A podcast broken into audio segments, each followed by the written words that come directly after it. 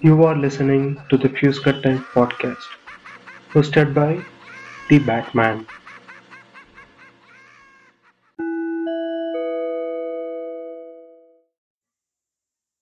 Disclaimer The Fuse Cut Time podcast has been associated with Karuppar podcast and thus spoke Shikamaru podcast இதில் வரும் கருத்துக்கள் யார் மனதையும் புண்படுத்தும் நோக்கத்தில் பதிவு செய்யப்பட்டது அல்ல நன்றி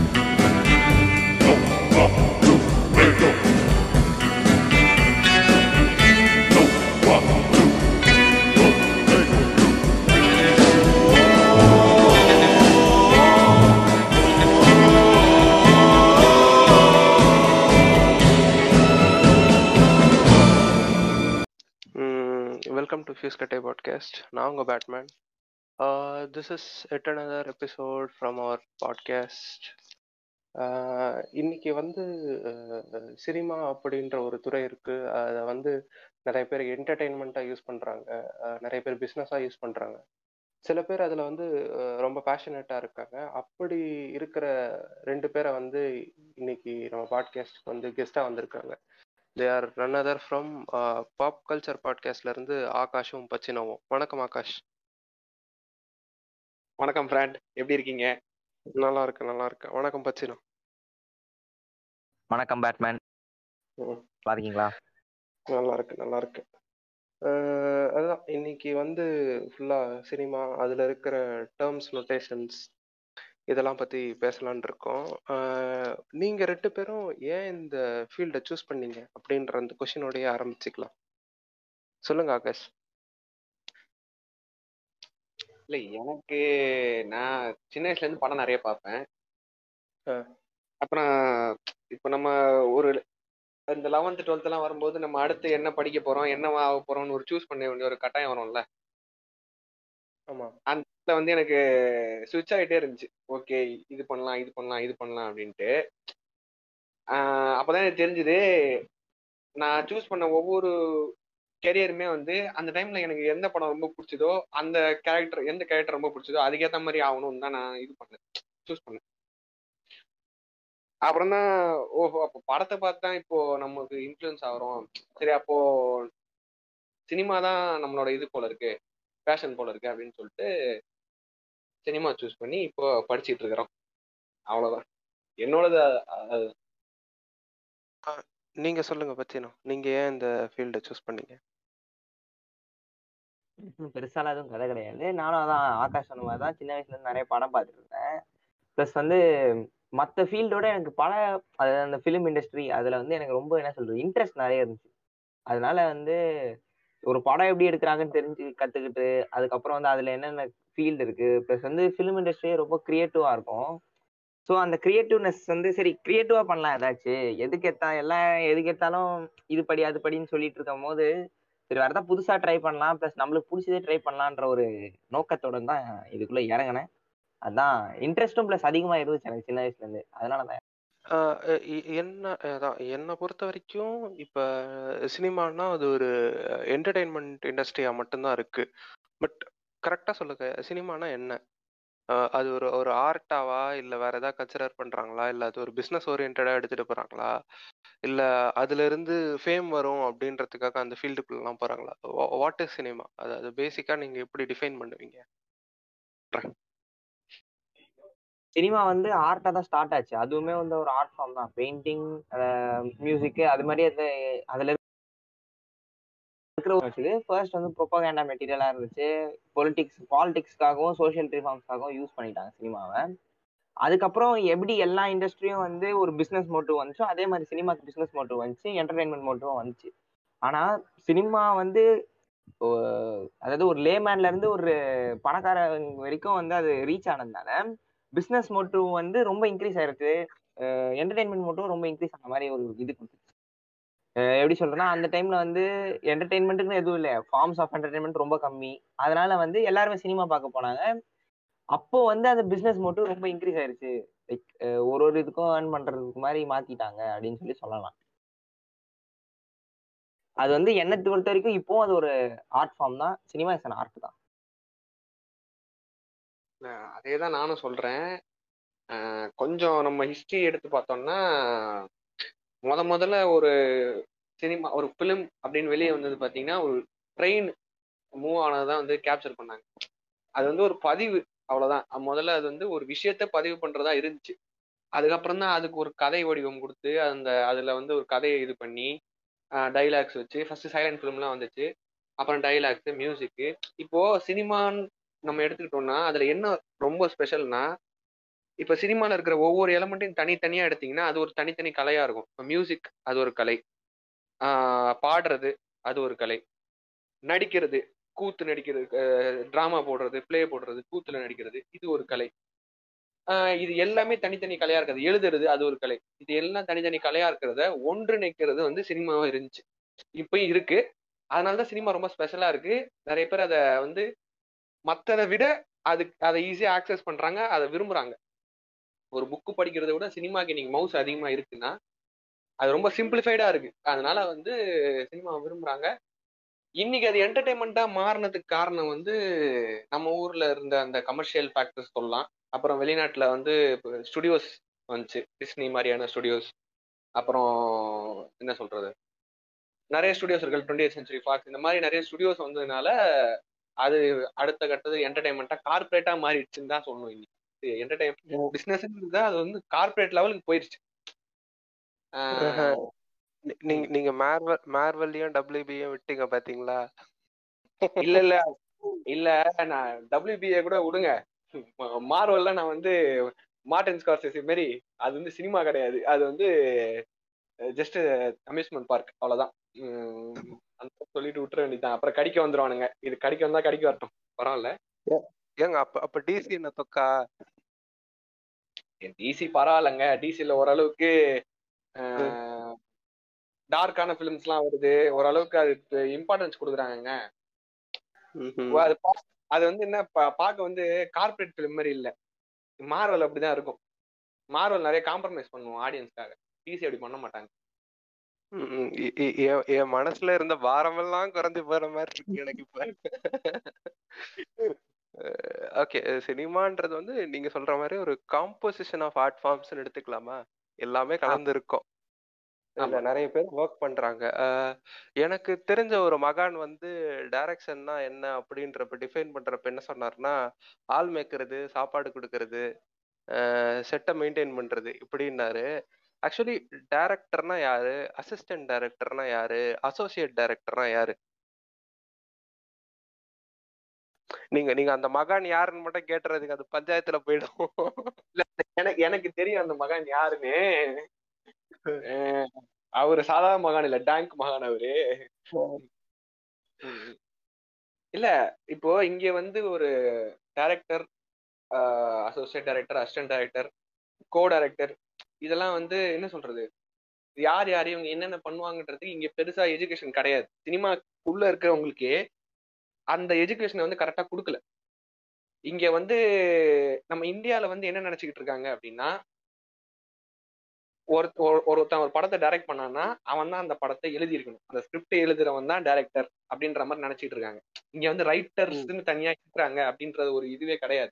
ஒருத்தன் ஸ்கிரிப்ட் எழுதிட்டான்னா டைரக்டருக்கு என்னப்பா வேலை? அப்படின்னு தான் கேட்பாங்க. ஆனா அந்த மித்தை தான் வந்து உடைக்கணும். ஏன்னா நீங்க வந்து ஹாலிவுட்ல எல்லாம் எடுத்துக்கிட்டீங்க அப்படின்னா பெரும்பாலும் வந்து டைரக்டர் வந்து படத்தோட ரைட்டரா இருக்க மாட்டாங்க. படத்தோட ரைட்டர் ஒருத்தர் டைரக்டர் ஒருத்தர். டைரக்டரோட வேலை என்னன்னா ஒரு படம் வந்து எழுத்து வடிவத்துல இருக்கு. டைரக்டர் என்ன பண்ணுவாரு? நடிக்க வைக்கிறதுல இருந்து ஒரு ஆக்டரை இப்படி நடிக்க வைக்கணும். நீ நடிக்கும் போது கண்ணை இப்படி உருட்டணும். கண்ணை மூடணும். கண்ணை திறக்கணும். இந்த இடத்துல நீ இவ்வளோ பாஸ் விட்டு டைலாக் பேசணும். இந்த இடத்துல நீ இவ்வளோ ஃபாஸ்டா டைலாக் பேசணும். இந்த மாதிரி சின்ன சின்ன விஷயத்துல இருந்து செட்டு போடுறது. செட்டு போடுறதுனா ஒரு ஃப்ரேம்ல உன் செட்டில் வந்து என்னென்ன விஷயம்லாம் தெரிய போகுது? இது. இந்த மாதிரி எல்லா விஷயத்தையும் கவனிக்க வேண்டியது வந்து டைரக்டரோட வேலை. அது வந்து என்ன சொல்றது? படம் எடுத்து முடிச்சக்கப்புறம் எடிட்ல இந்த ஷாட்டு எவ்வளோ நேரம் இருக்கணும் எவ்வளோ நேரம் இருக்கக்கூடாது எவ்வளோ கட் பண்ணணும். இந்த இடத்துல இந்த எஃபெக்ட் போடணும் இந்த இடத்துல இந்த எஃபெக்ட் போடக்கூடாது. இந்த இடத்துல கலர் கிரேடிங் தேவை இந்த இடத்துல கலர் கிரேடிங் தேவையில்லை. இது எல்லாத்தையுமே முடிவு பண்றது டைரக்டர் தான். Director is the captain of the ship அதனால தான் அவரை கேப்டன் ஆஃப் த ஷிப்னு சொல்றாங்க. ஷிப்பை செய்யறது என்னவோ வேற ஒருத்தன் தான். ஆனா கரெக்டா ஓட்டி கொண்டு போனோம்ல? ஆமா ஆமா. ம். அதுதான் டைரக்டரோட வேலை. ஷிப்பை செஞ்சு சும்மா நிக்க வைக்கிறதுக்கு அது ஷிப்பு என்ன யூஸ் அதை கரெக்டா ஓட்டி எடுத்துட்டு போறது தான் டைரக்டரோட வேலை. அதுக்கு கூட இருக்கிறவங்க தான் இந்த கோ டைரக்டர் கோ டைரக்டர்ன்றது எப்படின்னா இப்போ ஒரு படத்துக்குன்னு ஒரு ஐடியா வருது. ஒரு ஒரு ஸ்கிரிப்ட் எடுத்துக்கிறாங்க. அந்த படத்தை பண்ண போறோம்னு சொல்றாங்கன்னா ஸ்டார்டிங்ல இருந்து டைரக்டரோட ஜேர்னில ஸ்டார்டிங்ல இருந்தே கூட இருக்கிறவர் தான் கோ டைரக்டர் அந்த கோ டைரக்டர் வந்து அந்த டைரக்டருக்கு ரொம்ப பழக்கமானவரா இருக்கலாம். அவரோட சின்ன வயசுல இருந்து தெரிஞ்சவரா இருக்கலாம். இல்ல இதுக்கு முன்னாடி அவர் பண்ண படத்துக்கு அசிஸ்டண்டா ஒர்க் பண்ணியிருந்திருக்கலாம் நிறைய படத்துக்கு. அப்படி இருக்கிறவங்கள கோ டைரக்டர் ஆக்குவாங்க. அசோசியேட் டைரக்டர் வந்து செகண்ட் ஸ்டேஜ் இப்போ வந்து ஒரு சீனை எழுதி முடிச்சிட்டாங்க. இப்போ அந்த சீனை வந்து எப்படி வைக்கலாம் டிஸ்கஸ் பண்றதெல்லாம் நம்ம சில இதில் பார்த்துருப்போம்ல. உட்காந்து டிஸ்கஸ் பண்ணுவாங்க இந்த சீனை எப்படி வைக்கலாம்னு அசோசியேட் டைரக்டர்ஸ் கிட்ட தான் போய் கேட்பாங்க. இந்த செகண்ட் லெவல் விஷயம்லாம் வந்து அசோசியேட் டைரக்டர் பண்ணுவாங்க. வேற நீங்க அசிஸ்டன்ட் டைரக்டர் எடுத்துக்கிட்டீங்க அப்படின்னா அசிஸ்டன்ட் டைரக்டருக்கு வந்து மோஸ்டா செட்டில் தான் வேலை இருக்கும்.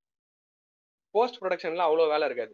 செட்டில் தான் வேலை இருக்கும். ப்ரொடக்ஷன் ஐ மீன் இந்த எடுத்து முடிச்சக்கப்புறம் எடிட்டிங் அது அதில் அவ்வளோ வேலை இருக்காது. செட்டில் தான் வேலை இருக்கும். ஆக்டர்ஸ் கோஆர்டினேட் பண்றது அவங்கள கூட்டிட்டு வர்றது கூட்டிட்டு போறது காஸ்டியூம் இது மெயின்டைன் பண்றது. இப்போ வந்து இந்த ஷாட்ல இந்த ஃப்ரேம்ல இந்தந்த விஷயம்லாம் இருந்துச்சு. இப்போ அடுத்த ஷாட் இப்போ அதே ஷாட்டை நீங்க திருப்பி எடுக்க போறீங்கன்னா அந்த ஃப்ரேம்ல அதே இது இருக்கணும்ல. இல்ல ப்ராப்பர்ட்டிஸ் ப்ராப்பர்ட்டிஸ் மிஸ் ஆச்சுன்னா மிஸ்டேக் ஆகும்ல. படத்துல ஷார்ட் கட். ஆகும். அதை மெயின் அதை பாக்குறது இதெல்லாம் அசிஸ்டன்ட் டைரக்டர்ஸ்க்கு வேலையை கொடுப்பாங்க. இப்போ நான் என்னோட எக்ஸ்பீரியன்ஸ்னு சொல்றேன் நான் ஒரு ஆடுக்கு அசிஸ்டன்ட் டைரக்டரா ஒர்க் பண்ணியிருக்கேன். தேர்ட் அசிஸ்டண்டா ஒர்க் பண்ணேன் நான். ஓகே அது ஒரு ஆடு பெரிய ஒரு ஒரு பெரிய ஒரு கார்மெண்ட்ஸோட ஆடு அது. அதுல வந்து. எனக்கு என்ன கொடுத்தாங்கன்னா அது ஒரு ஸ்டுடியோல தான் எடுத்தாங்க. என்ன ஒர்க் கொடுத்தாங்கன்னா எனக்கு வந்து ஆக்டர் கோஆர்டினேட் பண்ணணும். ஃபர்ஸ்ட் போய் கேட்டாங்க இங்கிலீஷ் பேச தெரியுமான்னு கே கேட்டாங்க. நான் தெரியும். ஏன்னா ஆக்டர் வந்து ஒரு வேற ஊருக்காரர் வேற நாட்டுக்காரர் அவரு. அவரை கோஆர்டினேட் பண்ணி நீங்க இந்த டைம்ல இந்த இடத்துக்கு போகணும். இங்க இருந்து இவ்வளவு தூரம் நடந்து போகணும். இந்த இந்த Dress போட்டு வரணும். அப்படின்றத அவருக்கு இன்ஃபர்மேஷன் கொடுத்து கரெக்டா கூட்டு போய் கூட்டு வரணும். இதுதான் என்னோட வேலை. ஓகே. ம் இதுதான் co director associate director assistant டைரக்டருக்குள்ள வித்தியாசம். இந்த அப்ப அப்ப பாகுபலியில co director co director assistant director associate டைரக்டர்லாம் ஒழுங்கா வேலை செய்யல. அப்படிதானே? நாசரோட கையை வந்து மாத்தி வச்சிட்டேன் அப்படின்னு ஏதோ ஒரு வதந்தி போயிட்டு இருந்தது. அப்படியா? எனக்கு தெரியலங்க அது. பாகுபலியில விஎஃப்எக்ஸ் தவிர மீ- எவனும் ஒழுங்கா வேலை செய்யல. எனக்கு தெரிஞ்சு. ரைட் எனக்கு எனக்கு அடுத்த கொஸ்டின் வந்து நான் பச்சினோ கிட்ட கேக்குறேன். பச்சினோ இந்த இந்த ப்ரொடக்ஷன் மேனேஜர்னா யாரு பச்சினோ? அது அதை எக்ஸ்பிளைன் பண்ணுங்க பச்சினோ. அந்த அந்த மகானுக்கு வந்து அதனால என்னன்னு தெரியல. முதல்ல அதை சொல்லுங்க.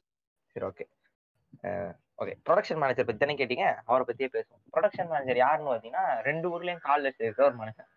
ப்ரொடக்ஷன் சைடில் நம்ம ஃபைனான்சியர் என்ன பண்ணுவார்? நான் காசு இதான்ப்பா என் படம் இதான் பட்ஜெட் கொடுத்துருக்கேன். நீ போய் மற்ற மேற்பார்வையாளர் எல்லாம் பாருன்னு சொல்லி அமுச்சு விடுவாரு அவர் என்ன பண்ணுவார்? செட்டில் வந்துட்டு செட்லேயே அவருக்கு தான் தலை ஊர்லும் பயங்கரமாக அந்த மனுஷனால என்ன மேனேஜ் பண்றதுன்னு தெரியாத மாதிரி இருப்பாரு. அவரோட வேலைன்னு பார்த்தீங்கன்னா ரொம்ப சிம்பிளாக இருக்கும் பட் வேலை செஞ்சு பார்த்தா தான் ரொம்ப காம்ப்ளிகேட்டட்னு தெரியும். ஏன்னு பார்த்தீங்கன்னா அவர் வந்து ப்ரொடியூசர் சைடில் இருக்கிற ஃபைனான்சியர் அதாவது காசு கொடுத்து இந்த மாதிரி என் படத்தை ஒழுங்காக பட்ஜெட்டுக்குள்ளே முடிச்சு கொடுப்பான்னு சொல்லி அந்த டேரக்டர்கிட்ட சொல்லுவார். மோஸ்டா அந்த மாதிரி நடக்காதுன்னு வச்சுக்கோங்க சங்கர் படம் மாதிரி கேஸ்லலாம் ப்ரொடக்ஷன் மேனேஜர் வந்து எப்படியாச்சும் வந்து டேரக்டரே சாட்டிஸ்ஃபை பண்ணோம் அவர் ஆர்ட் ஒழுங்கா ஃபார்ம் வெளில வருதுன்ட்டு. அட் த சேம் டைம் வந்து ப்ரொடியூசரையும் அந்த ஸ்டுடியோவையும் வந்து இது பண்ண வேண்டியதா இருக்கு. அதாவது இங்கேயும் ஒரு இது அங்கேயும் ஒரு இதுன்ற மாதிரி தான் உண்மையை கரெக்டாக சொல்லணும்னா. அதே போல் பார்த்தீங்கன்னா இப்போ ஒரு எக்ஸாம்பிளுக்கு பார்த்தீங்கன்னா இப்போ ஒரு டேரக்டர் இருக்காரு. அவர் வந்து செட்டில் இன்னைக்கு வந்து ஒரு வார் சீக்வன்ஸ் எடுக்கிறாரு. கன்ஃபார்ம் ஆயிருச்சு. அதில் வந்து மிஸ்டேக் நடந்துருது அதனால வந்து செட்டை வந்து கொஞ்சம் ப்ராடன் பண்ணணும். கொஞ்சம் செலவு எக்ஸ்ட்ரா ஆகும் அப்படின்னு சொல்லி சொன்னாங்கன்னா டேரக்டரோ அசிஸ்டன்ட் டேரக்டர் அந்த ரைட்டர்ஸ் எல்லாருமே வந்து கடைசியில வந்து இவருக்கு தான் வந்து நிற்கணும் இந்த மாதிரி ஒரு ப்ரொடக்ஷன் மேனேஜர் தான் வந்து நிற்கணும் இந்த மாதிரி ஒரு மிஷேப் ஆயிடுச்சு ஒரு பிரச்சனை ஆயிடுச்சு. இதனால வந்து பட்ஜெட்ல இருந்து கொஞ்சம் எக்ஸீட் ஆகும். எனக்கு வேற வழி தெரியல. என் ஹார்ட் ஒழுங்கா வரணுன்ற மாதிரி பேசுவார். ப்ரொடக்ஷன் மேனேஜர் கிட்ட இருக்கிற பிரச்சனை என்னன்னா அவர் இவர் சைடையும் கன்சிடர் பண்ணும் அவர் சைடையும் கன்சிடர் பண்ணும் இப்போ ப்ரொடியூசர் கிட்ட போனா என்ன சொல்லுவாருன்னா இப்போ பட்ஜெட் இன்க்ரீஸ் ஆயிடுச்சு. என் படம் வந்து பட்ஜெட் இன்க்ரீஸ் ஆகக்கூடாதுன்னு தானே சொன்னேன்ட்டு ப்ரொடக்ஷன் மேனேஜர் சார்ல தான் ஊறணும். அட் சேம் டைம் டேரக்டர் என்ன சொல்லுவாரு என் ஆர்ட் ஃபார்ம் ஒழுங்கா வரணுமேன்னு சொல்லி ப்ரொடக்ஷன் மேனேஜருக்கு தான் வந்து நிற்பாரு எல்லாரும் யாரை ப்ளேம் பண்ணுவாங்கன்னு பார்த்தீங்கன்னா end of the day production manager தான் ப்ளேம் பண்ணுவாங்க. அது மட்டும் இல்லாமல் ப்ரொடக்ஷன் மேனேஜரோட வேலை என்னன்னு பார்த்தீங்கன்னா ஒரு க்ரூவில் இருக்கிற ஒருத்தர் சாப்பிட்றதுலேருந்து அவர் அகாமடேட் பண்ணுறதுலேருந்து இப்போ ஃபாரின் ஷூட்டோ இல்லை வேற ஏதாவது ஒரு ஊருக்கு ஷூட் போகிறாங்க அங்கே இருக்கிற crew cast and crew ready கரெக்டாக கொண்டு போகிறது முதல்ல அது கூட இல்லாம செட்டு கிளற டைமுக்கு வர வைக்கிறது எல்லாமே ஆணில இருந்து ஷி ஏல இருந்து செட் வரைக்கும் எல்லா வேலையும் அவர் தான் பண்ணணும். ஒரு ஷூட் இந்த இந்த டைமுக்கு ஆரம்பிக்கிறோம்னா அந்த டைமுக்கு தான் ஆரம்பிக்கிறோம். இந்தந்த எக்யூப்மெண்ட்ஸ் வேணும்னு சொல்றாங்கன்னா முடிஞ்ச அளவுக்கு அவர் எல்லாத்துலயும் கால் வச்சிருப்பாரு. புரியுதுங்களா? அதாவது ஒரு ஒரு சாதா ஒரு காஸ்ட்ல இருக்கிற ஒருத்தர் சாப்பிட்டு அவர் வெளில வந்து அவரோட காஸ்டியூமா இருக்கட்டும் அவர் நடக்க நடிக்க போற செட்டா இருக்கட்டும் அவர் யூஸ் பண்ற அந்த கேமரா க்ரூ யூஸ் பண்ற எக்யூப்மெண்ட்ஸ்ல இருந்து எல்லாமே வந்து ப்ரொடக்ஷன் மேனேஜர் கையில தான் இருக்கு. இவர் தான் ப்ரொடக்ஷன் மேனேஜரின் வேலை. நம்ம ஊர்ல வந்து ப்ரொடக்ஷன் மேனேஜர் அதான் சொல்றேனே நம்ம ஊர்ல வந்து எப்படி சொல்றது எந்த சினிமாவில் இருக்கிற வந்து அந்த ஒரு ஒரு இது இருக்கிற டேரக்டர் ரைட்டர் அசிஸ்டன்ட் டேரக்டர் அந்த மாதிரி பொசிஷன்ஸ் அந்த டெசிக்னேஷன்ஸ் எதுக்குமே சரியான மரியாதையே கிடையாது. போன டாபிக்லேயே பார்த்தீங்கன்னா டேரக்டர் யாரு ரைட்டர் யாருன்ற டிஃபரன்ஸே நம்ம ஊர்ல கிடையாது. சங்கர்னா மாதிரி வந்து எல்லா படத்தையும் நான் தான் எழுதுவேன். எல்லா படத்தையும் நானே டைரக்ட் பண்ணுவேன்னு பாத்தீங்கன்னா அது வந்து நல்ல விஷயம் தான். இல்லைன்னு சொல்லல. பட் வந்து ரைட்டர்ன்ற ஒரு இவனே இல்ல. டேரக்டருக்கும் ரைட்டரும் வந்து வேற வேற என்டிட்டின்றது நம்ம ஊர்ல தெரியாத மாதிரி. ப்ரொடக்ஷன் மேனேஜர்ன்ற ஒரு என்டிட்டி இருக்கு. அதுக்கு அவ்வளோ லைக் அது ஒரு கஷ்டமான வேலை. அதுக்குன்னு ஒரு டெசிக்னேஷன் இருக்கு. அதுக்குன்னா ஒரு பேஸ் லெவல் சேலரி அவங்களுக்கு அதிகமா இருக்கும். ஏன்னா அவங்க வேலை வந்து ரொம்ப எக்டிக்கா இருக்கும். அவங்க வந்து டே டு டே செட்ல எப்பவுமே இருந்துகிட்டே இருக்கிற ஒரு ஆளு. அதனால போஸ்ட் ப்ரொடக்ஷன்ல கூட அவருக்கு நிறைய வேலை இருக்கும். அந்த மாதிரி அதனால வந்து அவர் வந்து ஒரு ப்ரொடக்ஷன் மேனேஜர்ன்றவர் வந்து இப்போ எப்படி சொல்றது நம்ம ஊர்ல சரியா மதிக்க மாட்டாங்கன்றது ஒரு முக்கியமான விஷயம். இல்ல. ஏன்னா முக்காவாசி டைம் வந்து இந்த பட்ஜெட் எல்லாம் இன்க்ரீஸ் ஆகும்போது ப்ரொடியூசரே இன்வால்வ் ஆயிடுவாரு. நீ என்னடா சரியா வேலை பார்க்க மாட்டேன் எனக்கு நீ காஸ்ட் கட் டவுன் பண்ணி தரேன்னு சொன்னேன் பட் எனக்கு பண்ணி தர மாட்டேன்னு அவரே இன்வால்வ் ஆகி ஒரு கொளறுபடி பண்ணுவாங்க நீங்களே சொல்லுங்க பச்சினா அப்போ சி பச்சினான்ற ஒரு ஆகாஷ். இல்ல அந்த மகானுக்கு வந்து நான் புரிய வைக்கிறேன். இன்னொரு விஷயம். ப்ரொடக்ஷன் மேனேஜருக்கும் டேரக்டருக்கு என்ன வித்தியாசம்னா டேரக்டர் ஒரு மெய்ப்பான் தான். ப்ரொடக்ஷன் மேனேஜர் ஒரு மெய்ப்பான் தான். டேரக்டர் எதை வந்து மெய்ப்பாருன்னா படம் கரெக்டா வருதான்னு பாக்குறது மட்டும்தான் அவர் மெய்ப்பாரு. இந்த ஃப்ரேம் இந்த ஷார்ட் கரெக்டா வருதா? இவனுங்க ஒழுங்கா நடிக்கிறானுங்களா? இவங்க வந்து கரெக்டா வந்து ஃப்ரேம் வந்திருக்கா? ஷார்ட் கரெக்டா வந்திருக்கான்றது மட்டும்தான் அவர் மேய்ப்பாரு. செட்டுல மேக்கிங்ல அந்த இடத்துல வந்து ஏதாவது பிரச்சனை வருது? இல்ல சாப்பாடு கரெக்டா வரல? இல்ல வந்து ஆக்டர் வந்து எனக்கு இது வேணும் இது வேணான்னு ஷூட்டிங்கை தவிர்த்து எனக்கு இந்த சாப்பாடு வேணும் இல்லை எனக்கு இந்த காஸ்டியூம் வேணும் அப்படின்னு அவன் கேக்குறான்னா அது எல்லாத்தையும் மேய்க்கிறது வந்து ப்ரொடக்ஷன் மேனேஜரோட வேலை தான் சாப்பாடு கொடுக்கறதுலாம் டேரக்டரோட வேலை கிடையாது. அதெல்லாம் ப்ரொடக்ஷன் மேனேஜர் வேலை தான் ப்ரொடக்ஷன் டீம்னு ஒருத்தவங்க இருப்பாங்க. ப்ரொடக்ஷன் டீம் தான் வந்து ஆஹ், சாப்பாடு சப்ளை பண்றதுல இருந்து இடம் க்ளீன் பண்ணுறதுலேருந்து எல்லாமே பண்ணுவாங்க. அது எல்லாரையும் மேய்க்கிறது வந்து ப்ரொடக்ஷன் மேனேஜர் தான் இப்போ நம்ம வந்து நிறைய நீங்கள் நீங்க நம்ம பேசுறப்பயே பாத்தீங்கன்னா ஆர்ட் செட்டு இதை பத்தி பேசிக்கிட்டு இருந்தோம். நிஜமாலே இந்த ஆர்ட் செட்டு இந்த செட் ஒர்க் இதெல்லாம் வந்து எத்தனை நாள் நடக்கும்? அதை அதை யார் மேனேஜ் பண்ணிப்பா? அது அது எவ்வளவு பெருசா இருக்கும்? இல்ல நீங்க ஒரு அட்மையர் பண்ண ஒரு ஆர்ட் செட்டை பத்தி கொஞ்சம் சொல்லுங்க. இல்ல நான் அட்மையர் பண்ண ஆர்ட் செட்னா ஏகப்பட்டது இருக்கு. தமிழ்ல அப்படின்னு நான் சொல்லணும்னா வடச்சென்னை படத்தோட art set art I mean set. அவங்க ஜெயிலுக்கு போட்ட செட் வந்து பாண்டிச்சேரியில போட்டாங்கன்னு நினைக்கிறேன். அப்படிதான் இன்ஃபர்மேஷன் சொன்னாங்க. அப்புறம் வந்து அந்த அவங்க காட்டின அந்த மக்கள் வாழ்ற ஏரியா இருக்குல்ல? அந்த சைடு அந்த நாகரார் தோட்டம் காசிமேடு அந்த ஏரியாலாம் எல்லாமே செட்டு தான். அதை வந்து அவ்வளோ வேலை மெனக்கெட்டு அந்த பீரியட்ல எப்படி இருந்துச்சு அப்படிங்கிறத வந்து கொண்டு வந்து பட்டு போட்டது. அதுல எதுவும் பெரிய லெவல்ல எதுவும் மிஸ்டேக் இல்லாம ஓரளவுக்கு அதை ரீக்ரியேட் பண்ணது வந்து ரொம்ப பெரிய விஷயம். ஸோ அது வந்து நான் ரொம்ப அட்மையர் பண்ணேன். அந்த ஜெயில் செட் மேக்கிங் வீடியோலாம் கூட வந்தது. வண்டர் பஸ் ஸ்டுடியோஸ் சேனல் வந்து ரிலீஸ் பண்ணாங்க. ரொம்ப நல்லா இருந்துச்சு. அதை பார்க்கும்போது அது அவ்வளோ உழைச்சிருக்காங்க அப்படின்னு சொல்லிட்டு தெரிஞ்சுது. ஜாக்கின்னு ஒரு ஆர்ட் ஆகிட்டு இருக்காரு. அவர் தான் பண்ணது. அது வெற்றிமாறனோட எல்லா படத்துக்கும் பண்ணுவார். அப்புறம் நிறைய மற்ற நிறைய படத்துக்கெல்லாம் பண்ணுவார். அவர் வந்து ரொம்ப நோட் பண்ண வேண்டிய ஒரு ஆள். அப்புறம் இப்போ ரீசெண்டான சார்பட்டா பரம்பரை ஏன்னா அதுவும் பீரியட் பீஸ் பீரியட் பீஸ்க்கு எப்பயுமே செட்டு போடுறது வந்து ரொம்ப பெரிய விஷயம். அதை கரெக்டா மிஸ்டேக் இல்லாம பண்றது வந்து அது ரொம்ப முக்கியமான விஷயம் அது. அதுக்கு ஆர்ட் டைரக்டரா இருக்கவங்க எப்பயுமே வந்து இன்ஃபர்மேஷன் கலெக்ட் பண்ணி டீடைலிங் ரொம்ப பண்ண வேண்டியதா இருக்கும். இந்த டீடைலிங் கரெக்டா பண்ணி ஒர்க் பண்ணாதான் அதை பண்ண முடியும். அதை கரெக்டா பண்ணியிருந்தாங்க சார்பட்டாலையும் அப்புறம் ஹாலிவுட் அப்படின்னு எடுத்துக்கிட்டோம்னா நம்ம சிக்கமார் இருக்கார்ல சிக்கமார் வந்து ஒருத்தர் அடிக்கடி சொல்லிட்டே இருப்பார் ஸ்டான்லி குப்ரிக்னு சொல்லிட்டு. அவரோட அவரோட two thousand one space odyssey சொல்லிட்டு ஒரு படம் ஸ்பேஸ் படம் அது. நைன்டீன் சிக்ஸ்டி எயிட்ல வந்துச்சு. அப்போ வந்து நிலாவுக்கு செட்டு போட்டு எடுத்தாங்க. அந்த படம் வந்து மூணுக்கு போற மாதிரி விஷயம் இருக்கும். அதுல பட படத்துல வர்றது எல்லாமே விஷுவல் எஃபெக்ட்ஸ் ரொம்ப கம்மியா தான் இருக்கும். ப்ராக்டிக்கல் எஃபெக்ட்ஸ்னு சொல்லுவாங்க. அதாவது நிஜத்திலேயே இப்போ மேனுவலா மனுஷங்க வந்து ஏதாவது ஒரு எஃபெக்டை கிரியேட் பண்றது செட்ல அது ப்ராக்டிக்கல் எஃபெக்ட்ஸ் அது அதிகமா இருக்கும் அதுல. நிலாவுக்கு செட்டு போட்டு எடுத்தாங்க. அது வந்து ரொம்ப ரொம்ப பெரிய பெரிய விஷயம் அது அந்த இலும் நாட்டி கதையெல்லாம் சொல்லிட்டு இருப்பானுங்க. அமெரிக்கா வந்து நிலாவுக்கு போவே இல்லை. ஸ்டான்லி குப்ரிக் போட்ட நினா செட்ல தான் அவனுங்க கால் வச்சு போட்டோ எடுத்தானுங்க. அந்த லெவலுக்கு பேசுவாங்க. அப்படின்னா அந்த செட்டு வந்து அவ்வளோ ரியலிஸ்டிக்கா இருந்திருக்குன்றனாலதான் இவங்க அப்படி பேசுறானுங்களே. ஸோ அந்த படம். அப்புறம் அவரே வந்து ஷைனிங்னு சொல்லிட்டு ஒரு படம் எடுத்திருக்காரு ஷைனிங்ன்ட்டு அதுல வந்து ஒரு ஹோட்டல் செட் ஒன்று வரும். அதெல்லாம் வந்து நான் உண்மையான ஹோட்டல் அப்படி ஒரு உண்மையாக ஹோட்டல் கட்டினாங்க. இல்லை வந்து உண்மையாக ஹோட்டல் இருந்துச்சு. அதை வந்து அதுல எடுத்தாங்க அப்படின்னு நினைச்சேன். பார்த்தா அது செட்டுன்னு தெரிஞ்சதுக்கப்புறம் எனக்கு பிரமிப்பா இருந்துச்சு. என்னடா இது? இவ்வளோ பர்ஃபெக்டா ஒரு செட்டு போட்டிருக்கீங்க. அப்படின்னு சொல்லிட்டு எனக்கு தோணுச்சு. ஸோ ஆர்ட் டைரக்ஷனுக்கு நான் நிறைய படம் இருக்கு. நான் சொன்ன இந்த நாலு படம் வந்து எனக்கு ரொம்ப பிடிச்சிருக்கு. ஆர்ட் டைரக்ஷன்ன்றது வந்து ரொம்ப ஒரு டெலிகேட்டான ஒர்க்கு ரொம்ப மெனக்கெட்டு வேலை செய்யணும் அதுக்காக. ரொம்ப கஷ்டம் சினிமாலே லைக் கஷ்டமான இதுன்னா அதுன்னு சொல்லலாம். ஏன்னா வந்து நீங்கள் இப்போ பீரியட் பீஸுக்கு தான் மோஸ்ட் ஆர்ட் ஆர்ட் செட்டு போடுவாங்க. செட்டு போடுவாங்க.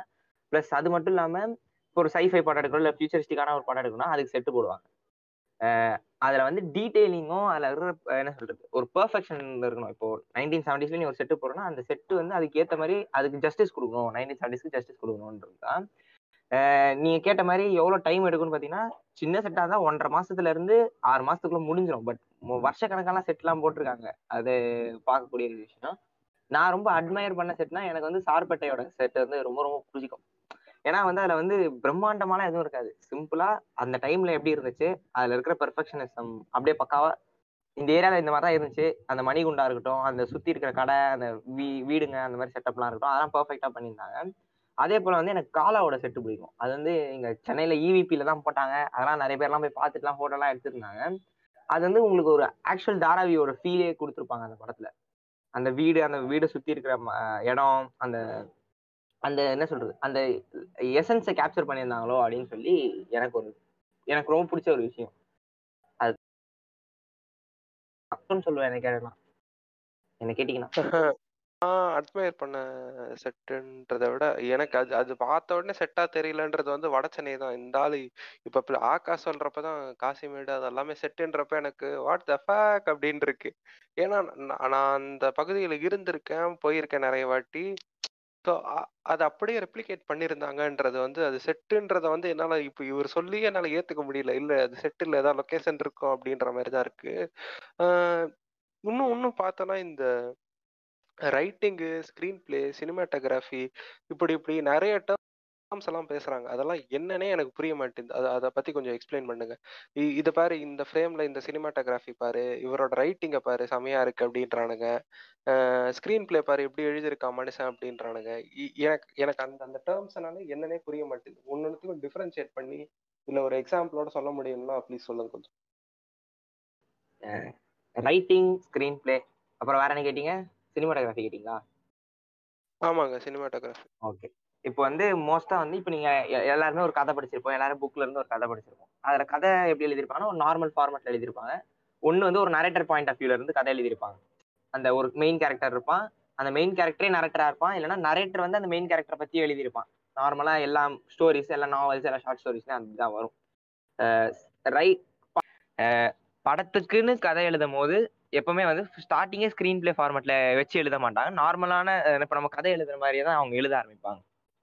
இந்த மாதிரி ஒரு கேரக்டர் இருந்தான் இந்த மாதிரி அவனை சுற்றி நடக்கிற பிரச்சனைகள் அப்படின்ற மாதிரி எழுதுவான் ஸ்க்ரீன் பிளே ஃபார்மேட்டு அதுக்கப்புறம் என்ன பண்ணுவாங்க? சரி இப்போ ஸ்க்ரீன் பிளே ஃபார்மேட்டுக்குள்ள கொண்டு வரலாம் அப்படின்னு சொல்லி ஸ்க்ரீன் பிளே ஃபார்மெட்டில் எழுதுவாங்க. ஸ்க்ரீன் பிளே அப்படின்னா என்னன்னு பார்த்தீங்கன்னா டெக்ஸ்ட்டை வந்து நீங்கள் வந்து ஒரு விஷுவலாக ஒரு ஸ்க்ரீனுக்கு கொண்டு வர்றது தான் ஸ்க்ரீன் பிளே அந்த எப்படி சொல்கிறது புக்ல இருக்கிற ரைட்டிங் அது படிச்சா மட்டும்தான் புரியும். ஸ்க்ரீன் பிளே ஃபார்மேட்டை நீங்க எழுதும் போது அவங்க ஷார்ட்ஸ் எழுதி இந்த மாதிரி இந்த இதுல இருந்து இந்த ஷார்ட் எடுக்கிறோம். ஒரு வைடு வச்சு வைட்ல வந்து இந்த மாதிரி கேரக்டர்ஸ் என்ட்ரி ஆகுறாங்க அப்படின்னு சொல்லி ஒரு ஒன்றையும் மெனக்கெட்டு மெனக்கெட்டு எழுதுவாங்க. நீங்க அப்படி மட்டும்தான் எழுதணுமான்னு கேட்டா அப்படியும் கிடையாது. ஷார்ட் பை ஷார்ட்டும் ஸ்க்ரீன் பிளே ஃபார்மேட்ல வச்சு எழுதலாம். அதே போல வந்து நீங்கள் நீங்க ஸ்க்ரீன் பிளேவை பொறுத்த வரையில உங்களுக்கு வந்து நார்மலா அதை படிச்சு பார்த்தீங்கன்னா ஒரு புரியாது. நீங்க லேமன் டேர்ம்ஸ்ல உட்காந்து நீங்க ஒரு ஸ்க்ரீன் பிளே டவுன்லோட் பண்ணி பார்த்தீங்கன்னா உங்களுக்கு சுத்தமா புரியாது. ரொம்ப கன்ஃபியூசிங்கா இருக்கும். அதுக்குன்னு தனியா வந்து இந்த ஃபாண்ட்ல தான் எழுதணும் இந்த ஃபாண்ட் சைஸ்ல தான் வச்சு எழுதணும் அது இந்த ஃபார்மட் வச்சு தான் எழுதணும் அப்படின்ற மாதிரிலாம் உங்களுக்கு நிறைய ரெஸ்ட்ரிக்ஷன்ஸ் இருக்குன்னே சொல்லலாம். அடுத்து பார்த்தீங்கன்னா சினிமாட்டோகிராஃபின்றத பார்த்தீங்கன்னா சினிமாட்டோகிராஃபின்றது ஒன்றும் கிடையாது. படத்தை வந்து கேப்சர் பண்ற ஒரு யூனிட் வர சினிமாட்டோகிராஃபி அதுல வந்து நம்ம என்ன நினைப்போம்? ஒரு கேமரா ஒரு ஆள் இருந்தா போதும். படத்தை எடுத்துடலாம் அப்படின்ற மாதிரி நம்ம நினைப்போம். ஒரு ஷார்ட் ஃபிலிமும் ஒரு ஆளை வச்சு எடுத்துருவாங்க. பட் நீங்க சினிமாட்டோகிராஃபி டைரக்டர் ஆஃப் ஃபோட்டோகிராஃபி அவங்களோட குரூக்குள்ள இறங்கினீங்கன்னு பார்த்தீங்கன்னா லென்ஸுக்குன்னு ஒரு ஆள் உட்காந்துருப்பான் லென்ஸ் லென்சிங் ஸ்பெஷலிஸ்ட்னு ஒருத்தர் இருப்பான். இந்த ஷாட்டுக்கு இந்த லென்ஸ் யூஸ் பண்ணா ஓகே இந்த லென்ஸ் சேஞ்ச் பண்ணலாம். லென்ஸ்க்குன்னு ஒரு ஆள் உட்காந்துருப்பான் ப்ளஸ் வந்து இப்போ நீங்க நிறைய படத்துல பாத்தீங்கன்னா ரிக் வச்சிருப்பாங்க. ரிக் யூஸ் பண்ணாங்க மெக்கானைஸ்டு ரிக்லாம் வந்திருக்கு இப்போ. இப்போ ஒரு மேல இருந்து ஷார்ட் அப்படியே கீழே இறங்குது டாப் ஆங்கிள் இருந்து கீழே இறங்குது. இப்போ ஒரு சூப்பர் ஹீரோ படத்தெல்லாம் பாத்தீங்கன்னா மோஸ்டா ரிக் வச்சு தான் எடுப்பாங்க. ஒருத்தன் கேமரா வச்சுட்டு சுத்திட்டு இருக்க மாட்டான். ரிக்குன்னு ஒரு ஸ்பெஷலிஸ்ட் உட்காந்துருப்பான் அவன் தான் வந்து அந்த ஜாய்ஸ்டிக் வச்சு கண்ட்ரோல் பண்ணுவான். அதே போல வந்து அவுட்புட் பாக்குறதுக்குன்னு ஒரு ஆள் உட்கார வச்சிருப்பாங்க. ஒரு டிஸ்பிளே முன்னாடி உட்கார வச்சு இவங்க இந்த சைட்ல எடுக்கிறாங்க லென் லென்ஸிங் ஸ்பெஷலிஸ்ட் வந்து லென்ஸ் கொடுத்துட்டான். மிஷின் ரிக் ஆப்ரேட் பண்றவன் உட்காந்துட்டான் பிளஸ் டைரக்டர் ஆஃப் ஃபோட்டோகிராஃபி வந்து கேமரா ஆப்ரேட் பண்றான். ஓகே ஃபோக்கஸுக்குன்னு ஒரு ஆள் உட்காந்துருப்பான் அதாவது அந்த சீன்ல வந்து அந்த ஷார்ட்ல இந்த கேரக்டர்ஸ் தான் ஃபோக்கஸ் ஆகணும். இவெல்லாம் ஃபோக்கஸ் ஆகக்கூடாது. இந்த ஆப்ஜெக்ட் தான் ஃபோக்கஸ் ஆகணும். இதெல்லாம் ஃபோக்கஸ் ஆகக்கூடாதுன்னு சொல்லி ஒருத்தன் உட்காந்துருப்பான் இவங்க எல்லாரும் செய்யற ஒர்க்கும் கரெக்டா இருக்கான்னு பாக்குறதுக்கு அவுட்புட்டுக்கு ஒரு ஆள் உட்காந்து டிஸ்பிளேஸ்ல உட்காந்து பார்த்துட்டு இருப்பான். இதெல்லாம் பெர்ஃபெக்டா நடக்குதா? இதெல்லாம் வந்து எதுவும் மிஸ்டேக்ஸ் இல்லையா? கண்டினியூட்டி எரர்ஸ் இருக்கான்றத வந்து அந்த டைம்ல அவங்க பார்க்க மாட்டாங்க. பட் லேட்டரா வந்து அசிஸ்டன்ட் டைரக்டர்ஸ் வந்து செக் பண்ணி கண்டினியூட்டி இருக்கான்னு செக் பண்ணி பார்ப்பாங்க. இல்ல இன்னும் கொஞ்சம் நான் அஹ், இன்னும் இந்த டீட்டெயிலா போனோம் அப்படின்னா ஸ்கிரீன் பிளேங்கிறது நார்மலா ஒருத்தன் ஸ்கிரீன் பிளேவை பத்தி தெரியாம ஸ்கிரிப்ட் ஃபார்மேட்டை பத்தி தெரியாம படிச்சான்னா அவனுக்கு வந்து அது ஒரு கதை. அதை வந்து படமா எடுக்க போறாங்க. அந்த அந்த இது அதை எழுதியிருக்கிறது வந்து படமா எடுக்க போறாங்கன்றது புரியாது. இப்போ ஒரு சின்னதா ஒரு கதை இருக்குங்க. எல்லாருக்கும் தெரிஞ்ச ஒரு கதைனா இந்த முயல் ஆமை ரேஸ் போவாங்கல்ல அந்த கதை இருக்கட்டும். அந்த கதையை வந்து நம்ம புக்ல வந்து பேராகிராஃப் ஃபார்மேட்ல படிச்சிருப்போம். இப்போ அதை வந்து நான் ஒரு ஷார்ட் ஃபிலிமா எடுக்க போறேன்.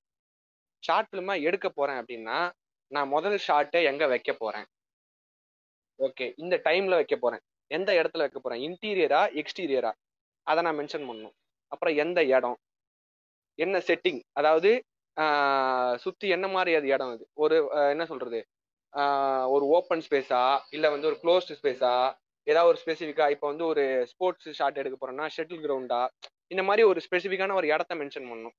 அப்புறம் வந்து என்ன மாதிரி ஷாட் இப்போ வந்து ஒய்டா க்ளோஸ் அப்பா மிட்னு ஒன்று இருக்கு மீடியம் அந்த ஷாட்டா இது எல்லாத்தையும் நான் மென்ஷன் பண்ணணும். அதாவது இப்போ அந்த கதையை அந்த ஸ்க்ரீன் பிளேவை நான் கொண்டு போயிட்டு ஒரு டேரக்டர்கிட்ட கொடுத்தேன்னா அவனுக்கு அது புரியும். அவன் அதை விஷுவலைஸ் பண்ணி பார்க்கும்போது அவனுக்கு அந்த படம் வந்து அப்படியே மைண்ட்ல வரணும்.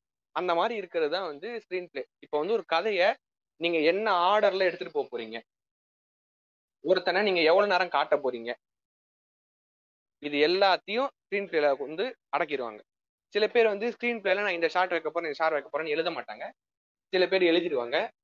இன்னொரு வித்தியாசம் நம்ம பார்த்தோம்னா சில டேரக்டர்ஸ்லாம் இருக்கும். மிஷ்கின்லாம் வந்து அவர் எழுதுனது எப்படி இருக்கோ அப்படிதான் எடுக்கணும்னு எடுப்பார். அவரையும் நிறைய வாட்டி சொல்லியிருக்காரு. ஏன்னா அவரே ரைட்டரா இருக்கனால அவர் என்ன எழுதியிருக்காரோ அதை அப்படியே எடுக்கணும் அதை அப்படியே கொண்டு வரணும் அப்படின்னு ட்ரை பண்ணுவார். சில பேர் வந்து காம்ப்ரமைஸ் பண்ணுவாங்க. ஓகே இப்படி எழுதியிருக்கோம். பட் இந்த டைம்ல இந்த இந்த இதுக்கு இப்படி எடுக்க வேணாம் வேற மாதிரி எடுக்கலாம் அப்படின்னு சொல்லிட்டு காம்ப்ரமைஸ் பண்ணிப்பாங்க. ஸோ இந்த மாதிரி ரெண்டு வகை இருக்கு. ஸ்க்ரீன் பிளேக்குள்ளேயே வந்து நம்ம ரெண்டு வகையான ஸ்க்ரீன் பிளே பார்க்கலாம். ஒன்று லீனியர் ஸ்க்ரீன் பிளே இன்னொன்று நான் லீனியர் ஸ்க்ரீன் பிளே லீனியர்னா நார்மலாக ஒரு ஒரு கதை இங்க இந்த இடத்துல ஆரம்பிக்குது இந்த இடத்துல முடியுது. கதைக்குன்னு ஒரு முடிவு கிடையாதுன்னு வைங்க. இந்த படத்துக்கு தான் ஒரு முடிவு. இந்த இடத்துல ஆரம்பிக்குது இந்த இடத்துல முடியுது. என்ன சொல்றது? இந்த டைம் பீரியட்லாம் ரெண்டாயிரத்தி அஞ்சுல ஆரம்பிச்சதுன்னா ரெண்டாயிரத்தி இருபத்தொன்னுல வந்து முடியுது. இதுதான் கதை. இப்படிதான் வந்து படமும் முடிய போகுது. ஆனா இந்த ரெண்டாயிரத்தி அஞ்சுல இருந்து ரெண்டாயிரத்தி இருபத்தொன்னு கதையை நான் முதல்ல ரெண்டாயிரத்தி பத்தை காட்டுறேன். அப்புறம் நான் ரெண்டாயிரத்தி அஞ்சை காட்டுறேன். அப்புறம் நான் ரெண்டாயிரத்தி இருபத்தொன்னு காட்டிட்டு படத்தை முடிக்கும் போது ரெண்டாயிரத்தி ஏழுல போய் முடிக்கிறேன். இப்படி நான் வச்சேன்னா இதுதான் நான் லீனியர் ஸ்கிரீன் பிளே இதை தான் வந்து வட சென்னை விக்ரம் வேதா ஆரண்யா காண்டம் இந்த மாதிரி படத்தெல்லாம் பண்ணியிருப்பாங்க லீனியர் ஸ்கிரீன் பிளேனா பொதுவா நம்ம பாக்குற படம் மோஸ்ட் ஆஃப் த படம் வந்து லீனியர் ஸ்கிரீன் பிளே தான் இருக்கும். இப்ப சார்பேட்டாலாம் வந்து பாத்தீங்கன்னா லீனியரா போகும். ஒரே லைன் அதாவது டைம் பீரியட் மாறாது. ஒரே லைனாக தான் போகும். ஸ்டார்டிங்ல இருந்து எண்டிங் அந்த ஒரே ஆர்டர்ல தான் போகும். ஸோ இது மாதிரி நம்ம பார்க்கலாம். சினிமாட்டோகிராஃபி வந்து பச்சினோ சொன்ன மாதிரி ஃபோக்கஸ் புல்லர் ஒருத்தர் இருப்பாரு. இப்போ வந்து சில ஷார்ட்ல எல்லாம் பாத்தீங்கன்னா ஃபர்ஸ்ட் ஒரு ஆளை ஃபோக்கஸ் பண்ணுவாங்க. அப்புறம் அந்த ஆள் அவுட் ஆஃப் ஃபோக்கஸ் பண்ணிட்டு பின்னாடி இருக்கிற ஆளை ஃபோக்கஸ் பண்ணுவாங்க. அதுக்கெல்லாம் வந்து கேமரா ஹோல்டு பண்ணிட்டு இருக்கிறால அதை பண்ண முடியாது. ஸோ ஃபோக்கஸை புல் பண்றதுக்கு ஒரு ஆள் ஃபோக்கஸ் புல்லர்னு உட்காந்துருப்பாங்க இந்த மாதிரி ஏகப்பட்ட பேர். ரிக் ஆப்ரேட்டர்னு சொன்ன மாதிரி ஒருத்தர். அப்புறம் ட்ரோன் ஷாட் எடுக்க போறாங்கன்னா ட்ரோன் ஆப்ரேட்டர்னு தனியாக ஒருத்தர். அவுட்புட் பார்க்கறதுக்கு ஒரு ஆள். அப்புறம் வந்து லைட்டை ஆப்ரேட் பண்றதுக்கு ஒரு ஆள் லைட்டை திருப்புறது லைட்டை இந்த இந்த ஷாட்ல ஃபர்ஸ்ட் இப்படி இருக்கணும் அப்புறம் இப்படி லைட் வரணும் அதை திருப்புறதுக்கு ஒரு ஆள். இது எல்லாத்துக்குமே தனித்தனி ஆள் வச்சு தான் சினிமாட்டோகிராஃபி யூனிட்டே ஒர்க் ஆகும். சில டைம் வந்து ஒரே சீனை நாலஞ்சு கேமரா வச்சு எடுப்பாங்க அட் அ டைம்ல அந்த மாதிரி டைம்ல வந்து யூனிட் அதிகமாக தேவைப்படும். இப்போ ஒரு கேமரா ஹேண்டில் பண்றதுக்கு ஒரு யூனிட் இன்னொரு கேமரா ஹேண்டில் பண்றதுக்கு இன்னொரு யூனிட் அந்த மாதிரி நாலஞ்சு யூனிட் தேவைப்படும். நான் பார்த்த ரெண்டு மூவி இருக்கு. ஒன்று வந்து சூப்பர் டீலக்ஸும் இன்னொன்னு வந்து கேர் ஆஃப் காதல் அப்படின்ற. இந்த இந்த ரெண்டு படத்துலயும் ஓடுற ஸ்க்ரீன் பிளே வந்து நான் லீனியரா லீனியரா பிகாஸ் அது எனக்கு வந்து இன்னும் அது குழப்பமாவே இருக்கு. எப்படின்னா இது கேர் ஆஃப் காதல்ல பார்த்தீங்கன்னா நாலு கதை வந்து தனித்தனியா ஓடுற மாதிரி இருக்கும். பட் அட் எண்டில் வந்து அது ஒரே கதை அப்படின்னு முடிச்சிருப்பாங்க. சூப்பர் டீலக்ஸ்ல வந்து நிறைய கேரக்டர்ஸ் வந்து தனித்தனியா போயிட்டு இருக்கோம் ஆனா பட் எல்லாருக்குமே ஒரு இன்டர் கனெக்டடா ஒரு ஒரு லிங்க் மாதிரி வச்சு முடிச்சிருப்பாங்க. இது இது எந்த டைப் ஆஃப் ஸ்கிரீன் பிளேல கீழே வருது அதுக்கு பேர் வந்து ஹைப்பர் லிங்க்னு சொல்லுவாங்க. சூப்பர் டிலக்ஸா இருக்கட்டும் இல்ல மாநகரம் படமா இருக்கட்டும். மாநகரம் படமும் அப்படிதான். ஒரு மூணு கதை வந்து ஒரே இடத்துல செய்யறோம் அப்புறம் சூப்பர் டிலக்ஸ் அப்புறம் Care of Kadhal. Care of காதலோட ஒரிஜினல் வெர்ஷன் தெலுங்குல இருக்கு. கேர் ஆஃப் காஞ்சரா பாலம்ட்டு அந்த படம்.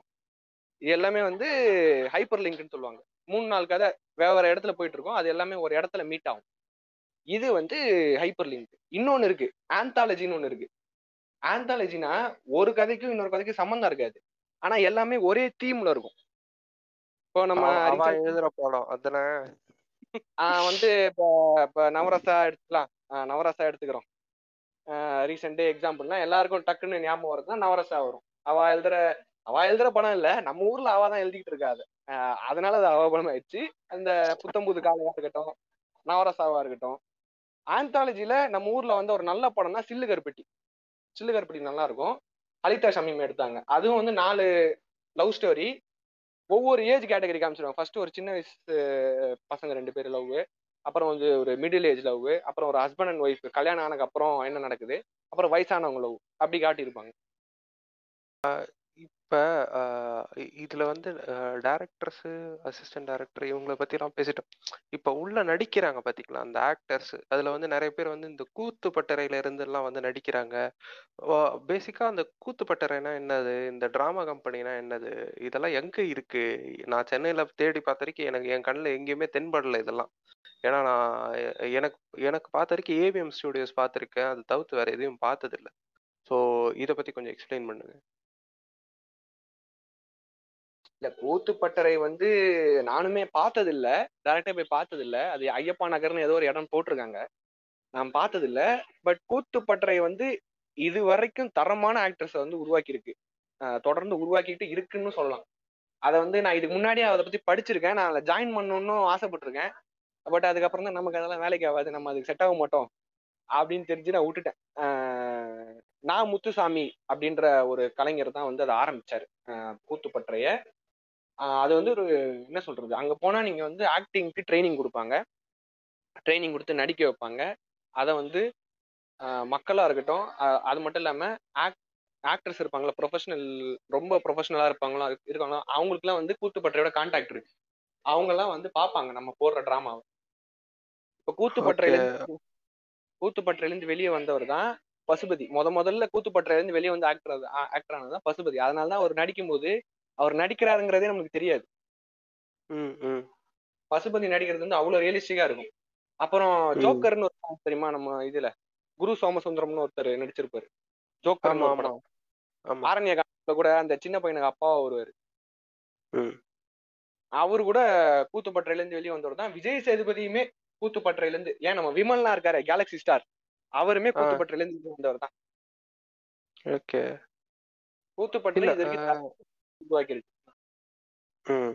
இந்த இந்த அஹ், சூரரை போற்று மூவில கூட அந்த ஹீரோயினுக்கு வந்து ட்ரைனிங் கொடுத்துக்கிட்டு இருப்பாங்க. அந்த மாதிரி ட்ரைனிங் கொடுப்பாங்களோ? குத்துப்பட்டறையில? இல்ல இல்ல. அது வந்து டேபிள் ரைடு. டேபிள் ரைட பத்தி பச்சினோ நீ சொல்லிரு.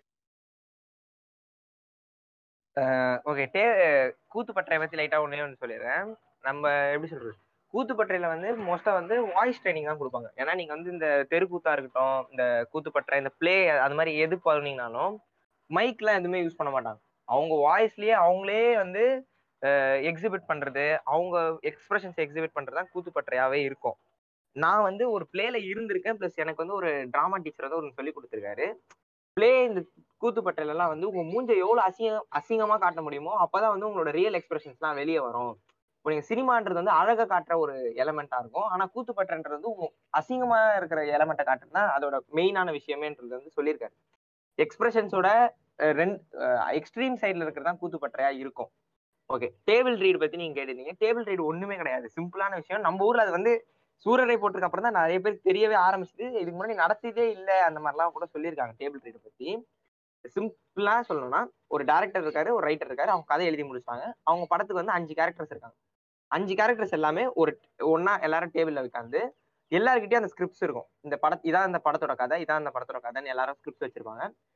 நம்ம வீட்லலாம் எல்லாம் நம்ம ஸ்கூல் படிக்கும் போதெல்லாம் டிராமாஸ் எல்லாம் வந்து நம்ம ரிஹர்சல் பண்ணுவோம்ல. இந்த மாதிரி உன் கே உன் லைனை இப்ப சொல்லு உன் லைனுக்கு அப்புறம் அவன் லைன் சொல்லு. அந்த மாதிரி வந்து அவங்க அதாவது ஸ்கிரிப்டை வந்து படிச்சு பார்ப்பாங்க. படிச்சு பார்த்துட்ட பிறகு படிச்சு பார்த்து அடுத்த ஸ்டெப் என்ன பண்ணுவாங்க? அவங்களோட லைன்ஸ் எல்லாம் மெமரைஸ் பண்ணுவாங்க. லைன்ஸை மெமரைஸ் பண்ண அடுத்த ஸ்டெப் என்ன பண்ணுவாங்கன்னா அவங்களோட இதை வந்து ஆக்ட் பண்ணி பார்ப்பாங்க. இப்போ அந்த சீன்ல வந்து ஒருத்தர் சிரிச்சிட்டே வந்து ஒரு டைலாக் சொல்றாங்கன்னா அவங்க வந்து அதை சிரிச்சுக்கிட்டே அந்த டைம்ல வந்து அந்த டேபிள் ரீட் அப்போ வந்து அவங்க எக்ஸிபிட் பண்ணுவாங்க. அப்போ வந்து டேரக்டருக்கு என்ன ஒரு இது ப்ளஸ் பாயிண்ட்னு பார்த்தீங்கன்னா டேரக்டருக்கும் ரைட் இருக்கும். அவங்க வந்து டேரக்டா ஷூ ரிஹர்சல் போயிட்டு ஷூட்டிங் போகிறதுக்கு பதிலாக டேபிள் ரீட் போயிட்டு ரிஹர்சல் போயிட்டு ஷூட்டிங் போகும்போது அவங்களுக்கு வந்து இந்த கேரக்டருக்கு இவன் செட் ஆவானான்னு கன்ஃபார்ம் ஆகும். ப்ளஸ் அவங்க எவ்வளோ கரெக்ஷன்ஸ் மேக் பண்ண முடியுமோ டேபிள் ரீட்லேயே அவங்க பண்ணிடலாம் அவங்க ஸ்கிரிப்ட்ஸ்லேயே வச்சு இந்த மாதிரி இந்த சீனுக்கு வந்து இந்த மாதிரி எக்ஸ்ட்ரா எப்படி? ஒரு குரூப் டிஸ்கஷன் தான் டேபிள் ரீட்னே சொல்லலாம். அது வந்து நம்ம தமிழ் சினிமால ரொம்ப பண்ணதே கிடையாது. சுதா கோங்கரா தான் ஃபர்ஸ்ட் டைம் பண்ணியிருக்காங்கன்ற அளவுக்கு பேசினாங்க. அது உண்மையான்னு கூட தெரியல. ஏன்னா வந்து அவங்க அந்த மேக்கிங் வீடியோல தான் வந்து அவங்க டேபிள் ரீட் பண்ண மாதிரி காட்டினாங்க. அதே போல வந்து டேபிள் ரீட் வந்து ரொம்ப ரொம்ப இம்பார்ட்டன்ட் ஒரு ஷார்ட் ஃபிலிம் எடுத்தாலும் சரி ஒரு பெரிய ஃபீச்சர் ஃபிலிம் எடுத்தாலும் சரி டேபிள் ரீட் பண்ணிட்டா வந்து உங்களோட அவுட்புட் நல்லா இருக்கும். இப்போ நீங்க இந்த சீன்ல வந்து இந்த ஆக்டிங் கொஞ்சம் கம் இவர் வந்து இன்னும் நல்லா ஆக்ட் பண்ணியிருக்காங்க நம்ம படம் எடுத்த பிறகு யோசிக்கிறது பதிலா டேபிள் ரீட் அப்பவே அவங்களுக்கு கரெக்ஷன்ஸ் கொடுத்து அவங்களுக்கான இந்த மாதிரி பண்ணுங்கன்னு நம்ம அவங்களுக்கு என்ன சொல்றது? அவங்களான அவங்களுக்கு கரெக்டா மோட் இது மோட்டிவேஷனோ இல்ல வந்து எப்படி பண்ணணும்னு சொல்லி கொடுத்தாலே வந்து அவுட்புட் நல்லா இருக்கும். அதனாலேயே டேபிள் ரீடிங் பண்ணுவாங்க. ஓகே அதான் அது சார் பாட்டால கூட அந்த கடைசியில ஆரியாவும் அந்த ஹீரோயினும் பண்ற மாதிரி அதெல்லாம் ரிஹர்சல்ஸா ரிலீஸ் ஆன வீடியோஸ் எல்லாம் கொஞ்சம் இருந்தது.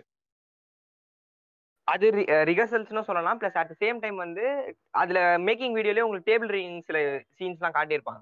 அவங்க ஸ்கிரிப்ட்ஸ் பக்கத்துல வச்சிருப்பாங்க. ஸ்கிரிப்ட்ஸை படிச்சு பார்த்துட்டு அந்த அந்த டேபிள் ரீடிங் அப்போ வந்து அவங்க கேரக்டராகவே மாறிடுவாங்க ஒரு செகண்டுக்கு அந்த கேரக்டரா மாறி இது ஓகேவான்னு பார்ப்பாங்க. அப்போ வந்து டேரக்டர் பார்ப்பாரு. பார்த்துட்டு இல்ல இந்த ஆக்டிங் எனக்கு செட் ஆகல. இன்னும் கொஞ்சம் எமோஷனலா இருக்கணும். இல்ல இன்னும் கொஞ்சம் எமோஷனல் எமோஷனை கம்மி பண்ணிருங்க. அந்த மாதிரி அவங்க டேரக்டருக்கு ஈஸியா இருக்கும் டேபிள் ரீடிங் பண்ணாருன்னா. ஏன்னா டேரக்டர் வந்து முன்னாடியே முன்கூட்டியே வந்து ரெடி பண்ணி வச்சிடலாம் அவரோட ஆக்டிங் பண்ண வைக்கிறவங்க அதாவது ஸ்பாட்டுக்கு போகும்போது அவங்களுக்கு ஈஸியா இருக்கும்.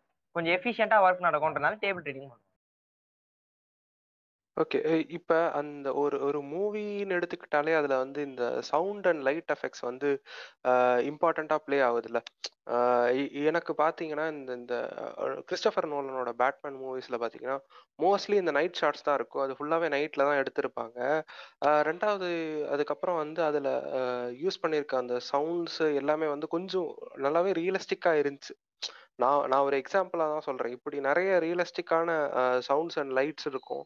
ஆஹ் நீங்க வந்து அதோட இம்பார்ட்டன்ஸ் எவ்வளோ தேவைன்னு பாக்குறீங்க ஒரு ஒரு ஃபிலிம்க்கு ஏன்னா சில படம்லாம் பாத்தீங்கன்னா நைட் ஷாட் எடுக்கிறேன்ற மாதிரி எடுத்துட்டு மீன்ஸ் பகல்லே ஷூட் பண்ணிட்டு அது மாதிரி ஒரு மாதிரி ஃபில்டர் போட்டு விட்டுருவாங்களே அதெல்லாம் பாக்குறப்ப அப்படியே துண்டா தெரியும். இது வந்து நைட்ல எடுக்கல பகல்ல எடுத்திருக்காங்க. அசுரன் படத்துலலாம் அது முக்காவாசி நைட்லயே தான் எடுத்துக்கிட்டு இருந்தாங்க. அந்த டிஃபரன்சியேஷன்லாம் இருக்குல்ல. சில இடத்துல வந்து இந்த சவுண்ட்ஸுக்கெல்லாம் வந்து ஒழுங்கா சவுண்ட் ஃபிட் பண்ணாம அது வேற மாதிரி எல்லாம் ப்ளே ஆகும் ஸோ இந்த லைட் அண்ட் சவுண்ட் இந்த இதோட பேலன்ஸ் அண்ட் இம்பார்ட்டன்ஸ் எவ்வளவு வேணும்னு நினைக்கிறீங்க? கொஞ்சம் சொல்லுங்க அது. இல்லை இப்போ ஃபர்ஸ்ட் லைட் எடுத்துக்கிட்டோம் அப்படின்னா லைட்டிங்ல வந்து ரொம்ப முக்கியமான விஷயம் லைட்டிங் ஒரு சினிமாட்டோகிராஃபி இப்போ வந்து நீ டைலாக் ஒழுங்கா சொல்ல சொல்ற. அது அடுத்த விஷயம். சீன் உன் டைலாக் நல்லா இருக்கு. இல்லை சீன்ல வந்து பேக்ரவுண்ட் நல்லா இருக்கு நல்லா இல்லை இதெல்லாம் அடுத்த விஷயம். முதல்ல வந்து நம்ம பார்க்கும்போது படம் நம்ம கண்ணுக்கு தெரியணும். படம் ஒழுங்கா தெரியணும். அவன் யார் நிக்கிறா அவன் எப்படி நிக்கிறாங்கிறது ஒழுங்கா தெரியணும். அது அதுக்கு வந்து முக்கியமான விஷயம் லைட்டிங் இந்த லைட்டிங் ஒழுங்கா இல்லாத பட்சத்துல வந்து நமக்கு மத்த எல்லா விஷயத்தையுமே சளிப்பு தட்டுக்கு இப்போ இருட்டான ஒரு இதுல உட்காந்துட்டு ஒருத்தன் டைலாக் பேசுறான் அவன் மூஞ்சே தெரியலனா என்னடா அதுன்ற மாதிரி சலிப்பு தட்டி நம்ம அடுத்த இது மாத்திட்டு போயிடுவோம். அதனால வந்து லைட்டிங் எப்பயுமே வந்து ரொம்ப ரொம்ப இம்பார்ட்டண்டான விஷயம். இப்போ நம்ம இப்போ இருக்கிற லைட்டிங்லாம் வந்து நல்ல டெக்னாலஜிகள் நிறைய டெவலப் ஆயிருச்சு. நிறைய வகையான லைட்ஸ் வந்துருச்சு. நிறைய வந்து எக்யூப்மெண்ட்ஸ் வந்துச்சு. லைட்டை திருப்புறதுக்கு லைட்ஸ் ஆப்ரேட் பண்ணுறதுக்கு நிறைய எக்யூப்மெண்ட்ஸ் வந்துச்சு. அதுக்கு தனியாக ஆள்லாம் வந்துட்டாங்க. பட் நம்ம முன்ன டைமில் எடுத்துக்கிட்டோம். கொஞ்சம் ஒரு ஐம்பது வருஷம் முன்னாடி போனோம் அப்படின்னா அப்போ லைட்டிங் பண்ணுறது வந்து சாதாரண விஷயம் கிடையாது. நேச்சுரல் லைட்டிங் கூட ஓகே பட் நம்ம ஆர்டிஃபிஷியல் லைட்டிங் பண்ணணும் இண்டோர் லைட்டிங் பண்ணணும் அப்படின்னா சாதாரண விஷயம் கிடையாது. அந்த மாதிரி நேரத்தில் வந்து அவங்க அந்த டைமில் ஒரு சில படங்கள்ல ரொம்ப நல்லா இருக்கும். அந்த டைம்ல வந்து அதே கண்கள் மாதிரியான படத்தெல்லாம் பார்த்தீங்கன்னா சிகப்பு ரோஜாக்கள் இந்த மாதிரி படத்தெல்லாம் பாத்தீங்கன்னா வந்து லைட்டிங்லாம் ரொம்ப நல்லா இருக்கும் சிகப்பு ரோஜாக்கள்லாம் வந்து ஒரு சிட்டியில லைட்டிங் எப்படி இருக்குமோ அதை பக்காவா கொடுத்துருப்பாங்க. காருக்குள்ள உட்காந்து ஓட்டுற ஷாட்ல இருந்து அந்த கிளப்ல இருக்கிற சீன்ல இருந்து எல்லா இதுலயுமே வந்து லைட்டிங்லாம் பக்காவா பண்ணியிருப்பாங்க அதுல. ஸோ அந்த டைம்ல வந்து ரொம்ப மெனக்கெட்டு பண்ண வேண்டியதா இருந்தது. இப்போ வந்து அந்த வேலை வந்து அப்படியே பாதியா குறைஞ்சிருச்சு. ஏன்னா அதுக்கு ஒரு ஆள் இருக்கான். அதுக்கு வந்து நிறைய எக்யூப்மெண்ட்ஸ் வந்துருச்சு. ஆனா இந்த டைம்ல வந்து அதை ஒழுங்கா பண்ணல அப்படின்னா அது வந்து கண்டிப்பா அவங்களோட தப்பு தான் அதை வந்து இப்ப வந்து ஒழுங்கா பண்ணணும். ஆனா அதுக்குன்னு வந்து லைட்டிங்கை வச்சே கதை சொல்லிட்டேன். லைட்டிங் தான் என் படம் அப்படின்னு வந்து உருட்டிட்டு இருக்க கூடாது செல்வராகவன் மாதிரி. செல்வா அண்ணா நீங்களா. Red tone green tone blue tone அதான். இப்போ நீங்க ஃபிலிம் ஸ்டடிஸ் போனீங்கன்னா உங்களுக்கு எல்லாம் சொல்லி கொடுப்பாங்க. இப்போ இந்த ஒரு ஷார்ட்ல ரெட் கலர் இருக்குன்னா அது இதை டினோட் பண்ணுது. அது வந்து டேஞ்சரை டினோட் பண்ணுது. அது வந்து க ஏதோ ஒன்று பெருசா ஒரு விபரீதமா ஒன்று நடக்கும் போது டினோட் பண்ணுது. க்ரீன்னா பாசிட்டிவிட்டி இதெல்லாம் நம்மளுக்கே தெரியும் வைங்க இந்த கலர் இதெல்லாம் கலர் தீம்ஸ்லாம் அதை வச்சுக்கிட்டு நான் வந்து நான் இதை தான் சொல்ல வரேன் அப்படின்னு சொல்றதெல்லாம் உருட்டு. அதுக்கு பேர் அந்த மோனோக்ரோம் லைட்டிங்னு சொல்லுவாங்க. இந்த ஆரண்ய காண்டம் படத்துல கூட பேஸ்மெண்ட்ல ஒரு ரூம்ல கூப்பிட்டு போய் இவனை உட்கார வச்சிருப்பாங்க இந்த குரு சோமசுந்தரம் கேரக்டர் அந்த இது பாத்தீங்கன்னா ஃபுல்லா ரெட்டா இருக்கும் அந்த ரூம் அதுக்கு பேர் தான் மோனோக்ரோம் லைட்டிங் அதாவது ஏதாவது ஒரு ஒரே ஒரு கலரை வச்சு தான் லைட் அந்த லைட் வந்து அந்த லைட்ல ஒரே கலர் தான் இருக்கும். ஃபுல்லா ரெட்டா இருக்கும். இல்ல ஃபுல்லா பிளாக்கா இருக்கும். இல்ல ஃபுல்லா ப்ளூவா இருக்கும். அந்த மாதிரி ஒரு லைட்டிங் மோனோக்ரோம் லைட்டிங் அது இப்போ நிறைய யூஸ் பண்றாங்க. இப்போ இருட்டுல எல்லாம் படம் எடுக்கிறாங்க. நைட்லயே படம் எடுக்கிறாங்க ஃபுல்லா ஓனாய மாட்டுக்குட்டியுமா இருக்கட்டும் இல்ல கைதியா இருக்கட்டும். இந்த மாதிரி படத்துல வந்து லைட்டிங் ரொம்ப ரொம்ப முக்கியம். ஏன்னா வந்து உனக்கு அவுட்டோர் லைட்டிங் ரொம்ப கம்மி. நைட்ல வந்து அவுட்டோர் லைட்டிங் ரொம்ப கம்மி. ஸ்ட்ரீட் லேம்போட லைட்லாம் பத்தாது. அதனால வந்து நம்ம லைட்டிங் எந்த அளவுக்கு பண்றோம் அப்படிங்கிறது ரொம்ப முக்கியம். கைதி படத்துல பாத்தீங்கன்னா சூப்பரா ஒரு விஷயம் பண்ணியிருப்பாங்க நெருப்பு வச்சு லைட்டிங் பண்ணியிருப்பாங்க நிறைய இடத்துல. அந்த காட்டுக்குள்ள நடக்கிற அந்த ஃபைட் சீனா இருக்கட்டும் ஃபர்ஸ்ட் ஃபைட் சீன் இந்த கார்த்தி இறங்கி நிறைய பேர் அடிப்பார்ல அந்த ஃபைட் சீன் எல்லாம் வந்து நெருப்பை வச்சு நிறைய லைட்டிங் பண்ணியிருப்பாங்க அதெல்லாம் வந்து என்ன சொல்றது? உங்களுக்கு வந்து செலவையும் கம்மி பண்ணும். அதே டைம் வந்து ஒரு நல்ல எஃபெக்ட் கொடுக்கும். நெருப்பு நெருப்பு வச்சு லைட்டிங் கொடுத்தாங்க நைட்ல ஆனா என்ன? அது வந்து கொஞ்சம் ரிஸ்க் காட்டுக்குள்ள நெருப்பு வச்சு லைட்டிங் பண்றது. எப்போனா தீ பிடிக்கலாம் எப்போனா என்ன வேணா ஆகலாம். அது ரிஸ்க் அந்த ரிஸ்க் எடுத்து பண்றது அது ஒரு சேலஞ்ச் தான் வைங்க. ஸோ இந்த மாதிரி நிறைய வகை இருக்கு. சவுண்டும் இப்படி எப்படி வந்து லைட்டிங் ரொம்ப இம்பார்ட்டன்டோ அதே போல வந்து படத்துகளுக்கு வந்து சவுண்ட் ரொம்ப இம்பார்ட்டன்ட் நீங்க பழைய படத்தோட ஃபைட் சீக்வன்ஸ் எல்லாம் பாத்தீங்கன்னா நம்மளுக்கே சிரிப்போம் ஒரு குத்து விழுந்தோட டிஸ்கும் டிஸ்கும் எல்லாம் சவுண்ட் வரும். அதெல்லாம் வந்து அந்த டைம்ல வந்து அவ்வளோ என்ன சொல்றது அவ்வளோ அட்வான்ஸான டெக்னாலஜிஸ் கிடையாது. எல்லாமே வந்து ரொம்ப கஷ்டப்பட்டு தான் எடுத்தாங்க. பட் இப்போ வந்து ஃபோலேன்னு ஒரு ஒரு டெக்னிக் இருக்கு ஃபிலிம் மேக்கிங்லயே எஃப்ஓஎல்இஒய் தெரியாதவங்க அதை சர்ச் பண்ணி பாருங்க. அது என்னன்னு பாத்தீங்கன்னா வந்து நம்ம கிட்ட இருக்கிற பொருட்கள் அதை வச்சு ஒரு டப்பிங் ஸ்டுடியோல வச்சு சவுண்ட் கொடுப்பாங்க. இப்போ ஒரு எக்ஸாம்பிள் வந்து ஒரு பஞ்ச் சீக்வன்ஸ் ஒரு ஃபைட் சீக்வன்ஸ் நடக்குது. ரெண்டு பஞ்ச் வந்து வயிற்றுல விழுது. அப்போ அவங்க என்ன பண்ணுவாங்க ஒரு மீட் கொஞ்சம் எடுத்துட்டு மீட்ல குத்தி பார்ப்பாங்க. மீட்ல குத்திட்டு பக்கத்துல வந்து ரெக்கார்டிங் வச்சு ரெக்கார்ட் பண்ணுவாங்க. ஸோ வந்து இப்போ நீங்க ஒரு ஹியூமன் பாடியில குத்துறதுக்கும் ஒரு அனிமலோட மீட்ல குத்துறதுக்கும் ஒரே சவுண்ட்ல தான் வரும். ஸோ வந்து அது ரிய- எவ்வளவு ரியலிஸ்டிக்கா கொண்டு வர முடியுமோ அவ்வளவு ரியலிஸ்டிக்கா கொண்டு வருவாங்க. அதே போல வந்து இப்போ போன் உடையிற சீக்வன்ஸ்லாம் வரும் படத்துல. அதெல்லாம் பாத்தீங்கன்னா வந்து செலரின்னு சொல்லி ஒரு வெஜிடபிள் ஒன்று இருக்கும். நம்ம ஊர்ல அது பேர் கூட எனக்கு தெரியல. நம்ம ஊர்ல அது விற்க கூட மாட்டாங்க. அது நீங்க முறுக்குனீங்கன்னா பாத்தீங்கன்னா அது ஒரு மாதிரி உடஞ்சி கிராக் ஆகிற சவுண்ட் தான் கேட்கும். இந்த ஃபோலே டெக்னிக் வந்து சூப்பரா அதாவது பெஸ்டா யூஸ் பண்ணி எந்த படம்னு கேட்டீங்கன்னா குவைட் பிளேஸ் ஒன்னு ஜான் கிரசின்ஸ்கி எடுத்தது. எல்லாரும் பார்த்திருப்பீங்க. அந்த படத்துல வந்து டைலாக்ஸே கிடையாது. எல்லாமே வந்து அது ஒரு சைலண்ட் ஃபிலிம் தான் அது. ஆனா அந்த படத்தோட மியூசிக் மியூசிக் இண்டஸ்ட்ரி அந்த படத்தோட சவுண்ட் எஃபெக்ட்ஸ்க்காகவே வந்து அந்த படத்தை வந்து நீங்க ரெண்டு ரெண்டு மூணு வாட்டி கூட பார்க்கலாம். ஏன்னா வந்து சவுண்டு கிடையாது. உன்னை விஷுவலா தான் அவன் கேப்சர் பண்ண போறான். பட் அந்த அனிமல்ஸ் அந்த அந்த ஏலியன்ஸ் வர்றதா இருக்கட்டும் இவங்க வந்து அதை அது கிட்ட போறது அந்த அவங்க போற அந்த ஜேர்னியா இருக்கட்டும் அவங்க நடக்கிற சவுண்ட் எல்லாமே பார்த்தீங்கன்னா சவுண்ட் எஃபெக்ட்ஸ்க்குன்னு வந்து அவங்க தனியா மெனக்கெட்டு ஒர்க் பண்ணி அதை பெர்ஃபெக்டா கொண்டு வந்திருப்பாங்க. நீங்க ஆனிமேட்டட் எல்லாத்துலயும் பாத்தீங்கன்னா சவுண்ட் எஃபெக்ட் வந்து பெர்ஃபெக்டா இருக்கும். ஏன்னா வந்து அங்க எதுவுமே ரியலிசம் கிடையாது. எல்லாமே ஃபேக் தான். எல்லாமே வந்து நம்ம உருவாக்குறது நம்ம சொல்றது தான் கதைன்றதுனால சவுண்ட் எஃபெக்ட்ஸ் வந்து ரொம்ப எக்ஸ்ட்ரா இம்பார்ட்டன்ஸ் கொடுத்து ரொம்ப நல்லா பண்ணியிருப்பாங்க. இப்போ இருக்கிற மாடர்ன் டெக்னாலஜிஸ்ல நீங்க சவுண்ட் எஃபெக்ட்ஸ் ரொம்ப மோசமா பண்றீங்கன்னா அது வந்து லதாஜி லதாஜிகஸ் தான் சொல்லலாம். ஏன்னா டெக்னாலஜி வந்து ரொம்ப அட்வான்ஸ்டா டெவலப் ஆயிருச்சு. இப்போ நீங்க அந்த காலத்து படத்துல வந்து ஒரு ஃபைட் சீக்வன்ஸ்ல வந்து சவுண்டு குத்துற சவுண்ட்லாம் வந்து சிரிப்பா இருக்குன்னா அது இப்பவும் அப்படி இருக்கணும்னு அவசியம் கிடையாது. இப்போ வந்து அதை பயங்கரமா அப்கிரேட் பண்ணலாம். அதை நம்ம நிறைய படத்துல வந்து அதை பண்ண மாட்டாங்க. எதுக்கு? அதான் சவுண்டு தானே இது. நார்மலா இருக்கு ஒரு குத்துற சவுண்டு தானே ஒரு விழுற சவுண்டு தானே அதை அப்படியே விட்டுறலாம் அப்படின்ற மாதிரி லதாஜிக்கா எடுத்துடுறாங்க வேற ஒன்றும் இல்ல சவுண்ட பத்தி சொல்றேன். குவைட் பிளேஸ் சொன்னா அதை வச்சு நான் ஒரு எக்ஸாம்பிள் சொல்லிடுறேன். குவைட் பிளேஸ்ல என்னன்னா அது வந்து நம்ம போடுற சவுண்டை கேட்டுதான் அந்த ஏலியன்ஸ் வந்து நம்மளை இது பண்ணும். நம்மளை வந்து சாப்பிடும். அதனாலதான் வந்து அந்த படத்துல பேசவும் மாட்டாங்க. அதனாலதான் சைலண்ட் ஃபிலிம் அதுல பேசினா பேசி சவுண்டு கேட்டா அது வந்துடும் அப்படின்னா வந்து சைலண்டா இருக்கு ஒரு இடம் பயங்கர சைலண்டா இருக்கு. அப்படின்னா நீங்க அந்த இடத்துல வந்து ஒரு காலை எடுத்து காலடி எடுத்து இப்படி வைக்கிறீங்க. இல்ல ஒரு கிளாஸை கீழே போடுறீங்க. இல்ல வந்து தண்ணியை திருப்புறீங்கன்னா இதெல்லாம் வந்து எவ்வளவு நுணுக்கமா கேட்கும் அந்த நுணுக்கத்தை வந்து அதுல அப்படியே கேப்சர் பண்ணியிருப்பாங்க ஸோ அது வந்து அந்த படத்துல ரொம்ப நோட் பண்ண வேண்டிய விஷயம். இல்ல இந்த இந்த பிளேஸ் மாதிரியே இன்னொரு படம்னா பேர்ட் பாக்ஸ் அப்படின்ட்டு அதே நெட்ஃபிளிக்ஸ்ல ஒன்று ரிலீஸ் ஆயிருக்கும். அதுலயும் பாத்தீங்கன்னா மோஸ்ட்லி பேசிருக்கவே மாட்டாங்க. அதுவும் ஒரு சைலண்ட் ஃபிலிமா தான் ஓடிக்கிட்டு இருக்கும். ரெண்டாவது இந்த ஃபிலிம் இண்டஸ்ட்ரீஸ்ல ஒர்க் பண்ற stunt stunt man stunt crew இவங்கள வந்து நிறைய பேர் மதிக்கவே மாட்டேன்றாங்க. அவங்கள பார்த்தாலே அவங்க ரவுடி. இந்த இந்த நார்த் மெட்ராஸ்ல இருந்து வர ரவுடிங்க தான் ஸ்டண்ட் மேனா இருப்பாங்க. இப்படின்ற ஸ்டீரியோ டைப்லாம் பண்ணி வச்சிருக்காங்க. அவங்களுக்கான ஒரு ரெஸ்பெக்டே இருக்க மாட்டேங்குது. ஆஹ் இப்போ உதாரணத்துக்கெல்லாம் சொல்லணும்னா ஸ்டண்ட் சில்வா பெசன் ரவி இவங்களெல்லாம் பார்த்து ஒரு நாள் பயந்து ஓடிக்கிட்டு இருந்தவங்க இப்பதான் கொஞ்சம் கொஞ்சமாக தான் பேசவே ஆரம்பிச்சிருக்காங்க. அவங்கெல்லாம் பார்த்து. அவங்களே இப்பதான் ஒரு ஒரு மனுஷனாவே அவனுங்க மதிக்க ஆரம்பிச்சிருக்கானுங்க. ஒரு ஒரு ஒரு மனிதராவே அவங்கள நெருங்க நெருங்கி நெருங்கி இப்பதான் பழக ஆரம்பிச்சிருக்காங்க. இப்படி இந்த இந்த ஸ்டண்ட் டைரக்டர்ஸ்க்கு ஸ்டண்ட் மாஸ்டர்ஸ்க்கு இவங்களுக்கு நடக்கிற அவலங்கள் பத்தி கொஞ்சம் சொல்லுங்க. நான் ஸ்டார்ட் பண்றேன். என் ஸ்கூல் ஃப்ரெண்டோட அப்பா வந்து ஒரு ஸ்டண்ட் மேனா இருந்தாரு. அது வந்து இந்த ரொம்ப பின்னாடி வர மாதிரி இருந்தாரு. அவரு அந்த ஸ்டண்ட் க்ரூல இருக்கிறதுனாலே வந்து அவர் வந்து ஏர் கலரிங் பண்ணிருக்கணும். அவர் வந்து இந்த உடம்பு ஒரு மாதிரி ரக்கடா வச்சிருக்கணும். பாக்குறதுக்கு வந்து கொஞ்சம் பயப்படுற மாதிரி ஒரு வித்தி அந்த எப்படி சொல்றது? இவங்க நம்ம ஸ்டீரியோ இவங்க ஸ்டீரியோ டைப் பண்ணிக்கிற மாதிரி இருக்கணும்ன்றதுனால வந்து அவர் அப்படிதான் இருப்பாரு. அவர் வந்து ஸ்கூலுக்கு வரும்போதே வந்து எங்க ஸ்கூல்லயே வந்து ஒரு மாதிரி பார்ப்பாங்க. எதுக்கு லைக் இவர் வந்து இப்படி இருக்காரு? அந்த மாதிரிலாம் கேட்பாங்க. அந்த மாதிரிலாம் பேசுவாங்க. பிளஸ் அது மட்டும் இல்லாம அவர்கிட்ட நான் நிறைய வாட்டி பேசியிருக்கேன். பேசுன வரைக்கும் என்ன தெரிஞ்சிருக்குன்னா நம்ம ஊர்ல வந்து ஸ்டண்ட் யூனியன் இருக்கு. இருந்தாலும் வந்து அதுக்கு வந்து என்ன சொல்றது? மற்ற மத்த ஃபாரின் கண்ட்ரீஸ்ல இருக்கிற ஒரு சப்போர்ட்டோ ஒரு ஃபாரின் கண்ட்ரீஸ்ல இருக்கிற எய்டோ வந்து நம்ம ஊர்ல சுத்தமா கிடையாது. அது மட்டும் இல்லாம நீங்க மத்த இண்டஸ்ட்ரீஸ்லாம் எடுத்தீங்கன்னா இப்போ கொரியன் ஃபிலிம் இண்டஸ்ட்ரி இருக்கு சைனீஸ் ஃபிலிம் இண்டஸ்ட்ரி இருக்கு தாய் ஃபிலிம் இண்டஸ்ட்ரி கூட இருக்கு. அவங்க படம்லாம் வந்து ஃபுல் அண்ட் ஃபுல் வந்து ஆக்ஷன் சீக்வன்ஸை பேஸ் பண்ணி தான் எடுத்திருப்பாங்க. நீங்க டோனி ஜா படம்லாம் பாத்தீங்கன்னா சண்டை போட்டுன்னு தான் இருப்பான் படம் ஃபுல்லா அவங்களே வந்து நம்ம இந்தியன் ஃபிலிம் இண்டஸ்ட்ரிக்கு அப்புறமா தொடங்குனது தான். பட் அவங்களோட ஸ்டண்ட் யூனியன் பெட்டரா இருக்கும் நிறைய இடத்துல. அவங்க வந்து நிறைய அந்த யூனியன்ல இருக்கிற மக்களை வந்து ப்ரொடெக்ட் பண்றதுக்காக நிறைய லாஸ் அண்ட் ரூல்ஸ்லாம் வச்சிருக்காங்கன்ற மாதிரி கேள்விப்பட்டிருக்கேன் நான்.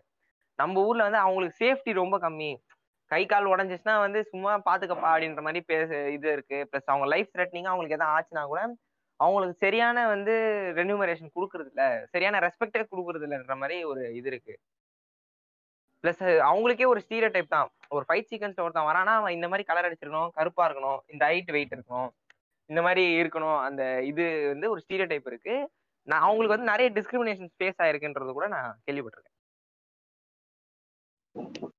இல்ல அதாவது இவர் இருந்தாரு நடிகர் சங்க தலைவரா வந்து கேப்டன் இருந்தாரு விஜயகாந்த் இருந்தாரு.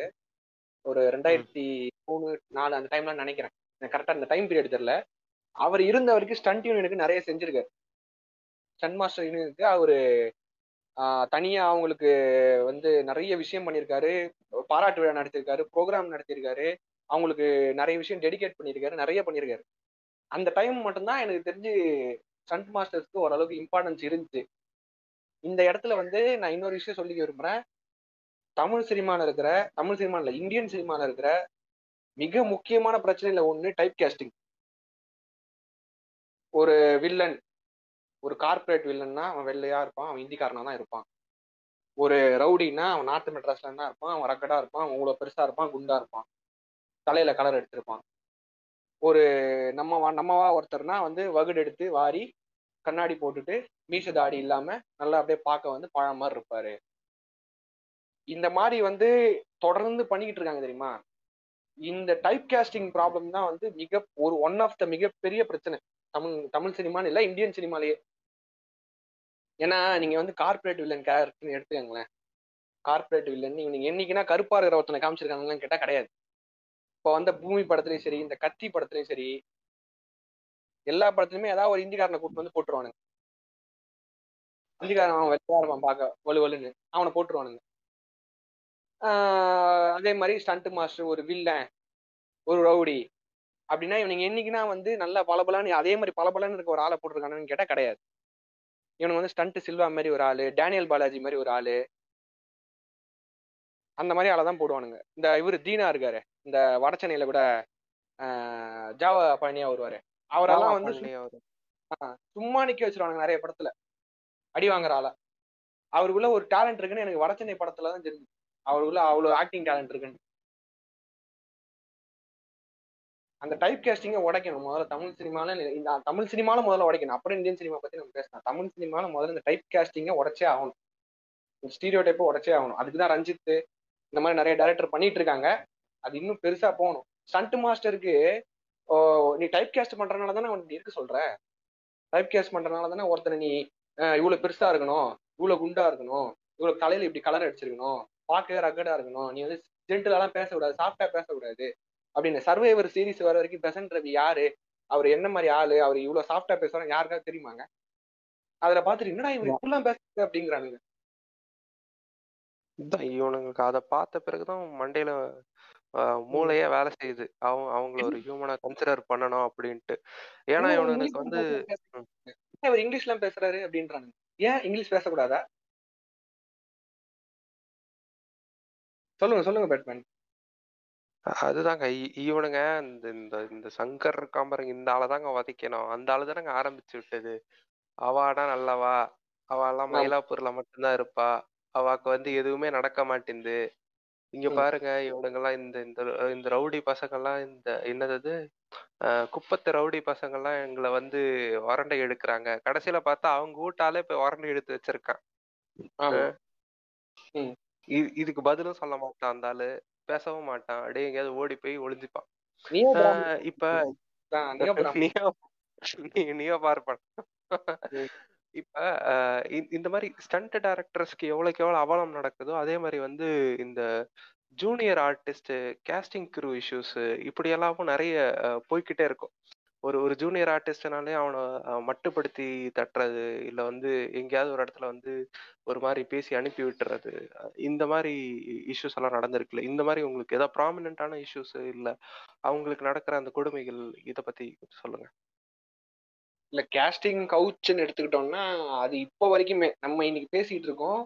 ரெண்டு நாளைக்கு முன்னாடி வரைக்குமே ஒருத்தவங்க வந்து ரீசெண்டாக சொல்லியிருக்கிறாங்க. ஈஷா குப்தான்னு ஒருத்தவங்க வந்து ஒரு ஆஹா பாலிவுட் ஆக்ட்ரஸ் ஒருத்தவங்க சொல்லியிருக்கிறாங்க. எனக்கு வந்து இந்த மாதிரி நடந்துச்சு. இந்த மாதிரி என்னைய செக்ஷுவலாக இது பண்ணாங்க. நான் நடிக்க போகும்போது என்ன செக்ஷுவலாக இது பண்ணாங்கன்னு ரெண்டு நாளைக்கு முன்னாடி வரைக்கும் அதாவது அது தொடர்ந்து நடந்துகிட்டே தான் இருக்கு. அது தினைக்கும் ஒரு கேஸ் வந்துக்கிட்டே தான் இருக்கு. அது சின்ன லெவல்ல இருந்து டிவி சீரியல் டிவி ஆங்கரிங்ல இருந்து இன்னைக்கு மாடலிங் வரைக்கும் வந்துருச்சு. கேஸ்டிங் கவுச்சுன்றது மாடலிங் ஒருத்தன் ஒரு ஒன்றும் இல்லை அவங்க வந்து ஃபோட்டோகிராஃபி தான் பண்றாங்க. மாடலிங் ஃபோட்டோகிராஃபி பண்ற மாடல்ஸ் கூட இன்னைக்கு கேஸ்டிங் கவுச் நடக்க ஆரம்பிச்சு.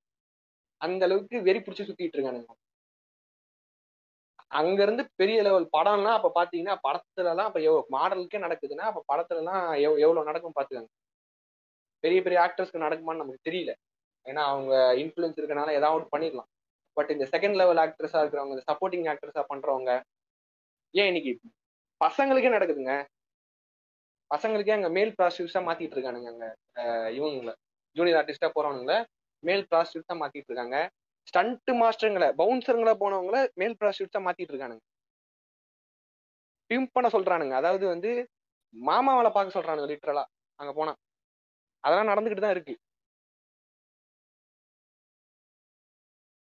பட் இது இது இது எல்லாமே நடந்துகிட்டே இருக்கு தவிர இதுக்கு வந்து பெப்சியோ இல்ல வேற ஏதாவது பிலிம் யூனியன்ஸோ எதுவுமே வந்து ஒரு ஆக்ஷன் எடுக்க மாட்டேன்றாங்க தானே?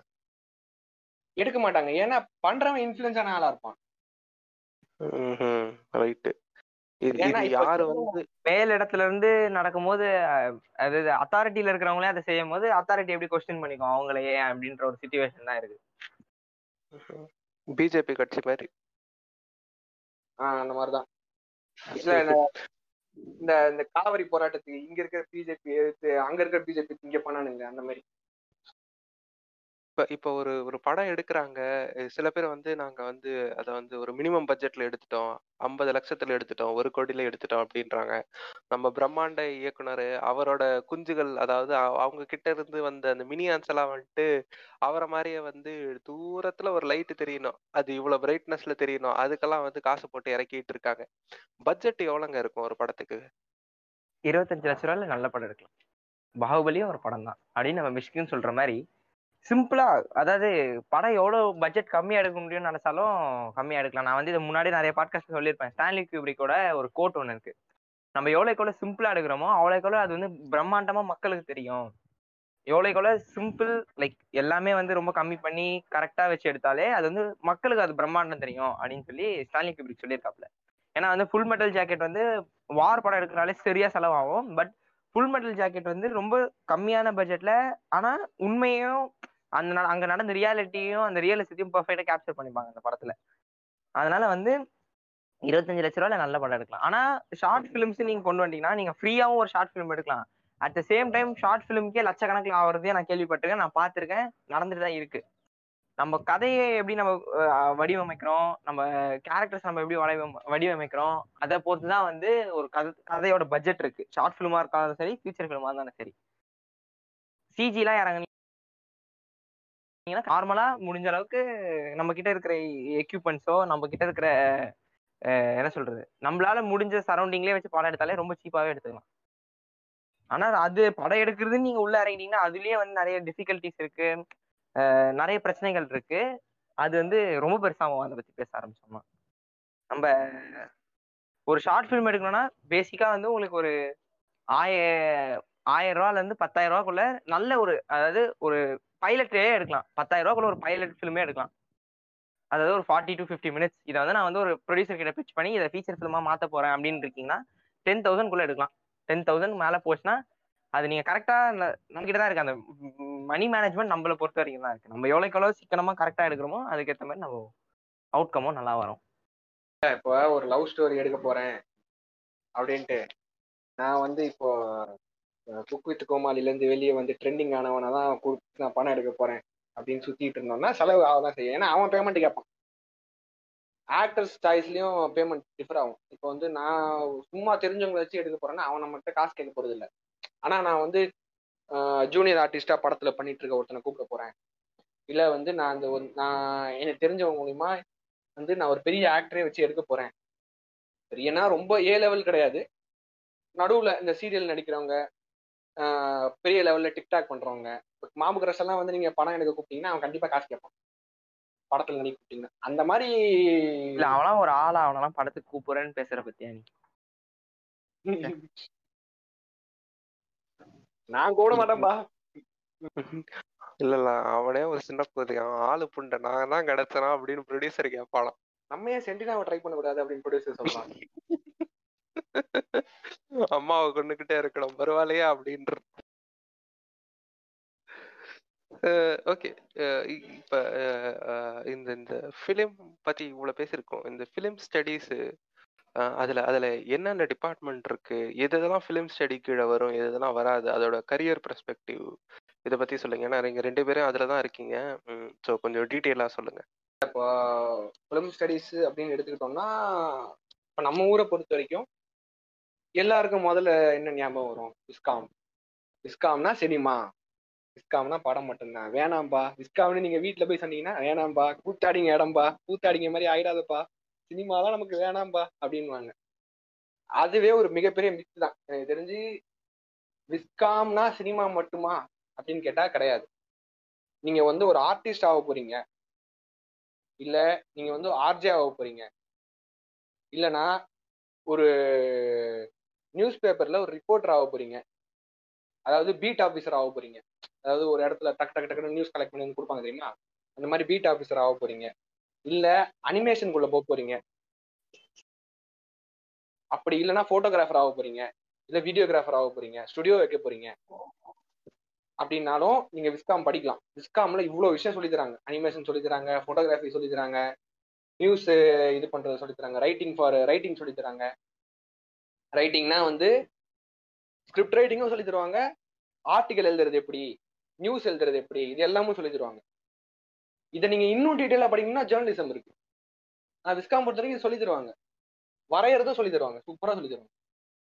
ஏங்க ஏங்க என்னங்க பேசுறீங்க?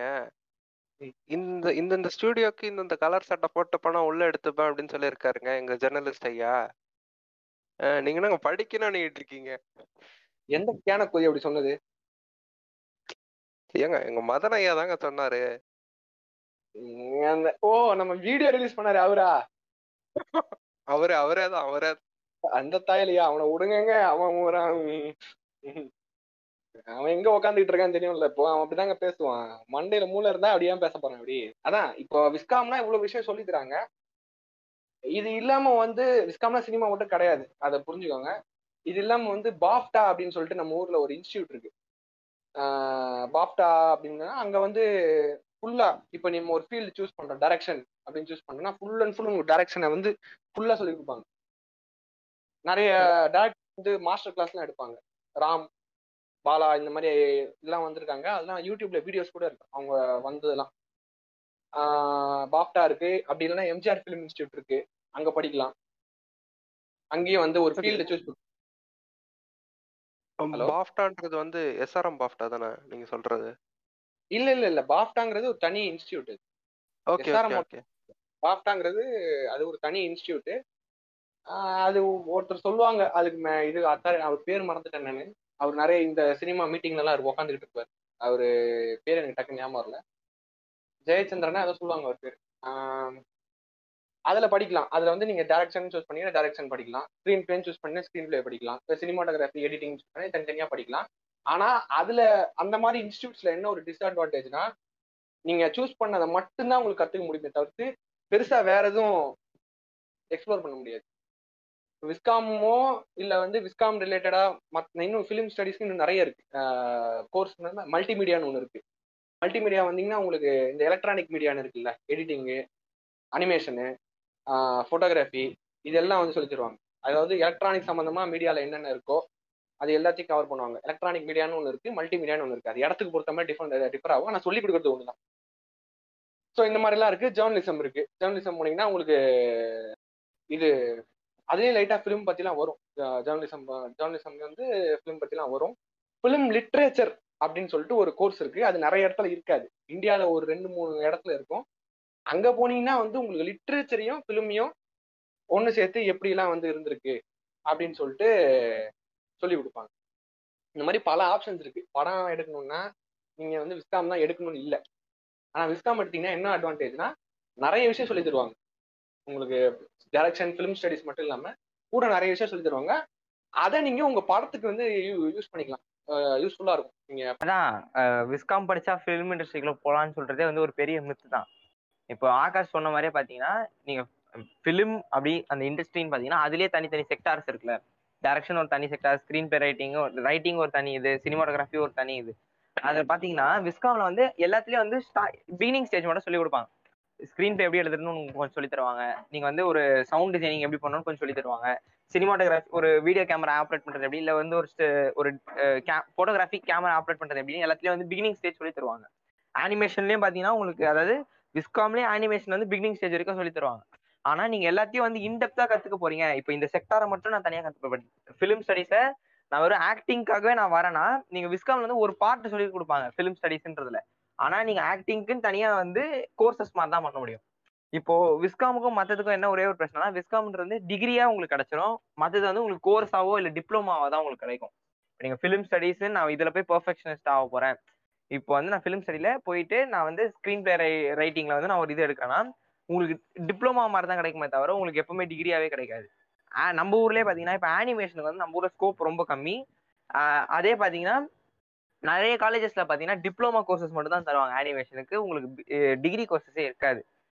அதான். இப்போ அதனால வந்து நீங்க ஃபிலிம் இண்டஸ்ட்ரிக்குள்ள போறேன் ஃபிலிம் பத்தி கத்துக்க போறேன் அப்படின்னா நீங்க எதுல போறீங்கன்றதை நீங்க ப்ராடர் ப்ராஸ்பெக்ட்ல வச்சு பார்க்கணும். நான் எல்லாத்தையும் தெரிஞ்சுக்கிறேன். எல்லாத்தையும் தெரிஞ்சுக்கிட்டு எனக்கு மத்ததுக்கும் எனக்கு சான்ஸ் இருக்கணும்னு பாத்தீங்கன்னா நீங்க விஸ்காம் எடுக்கலாம். இல்ல எனக்கு வந்து நான் ஃபிலிம் ஸ்டடிஸ்ல அது வந்து நான் சினிமோட்டோகிராஃபிக் மட்டும் தான் போறேன்னா நீங்க வெறும் cameras and cinematography videography photography பத்தி மட்டும் கத்துக்கிறதுக்குன்னு கோர்சஸ் இருக்கு. அதுல போய் நீங்க ஸ்பெஷலைஸ் ஆயிக்கலாம். விஸ்காமன் எடுத்தீங்கன்னா உங்களுக்கு என்ன, ஒரு இருபதுல இருந்து முப்பது கோர்ஸ் உங்களுக்கு அதாவது முப்பது வழி இருக்கும். நீ எது பிடிச்சிருக்கோ அதுல போய் விழுந்துடலாம் அவ்வளவுதான்.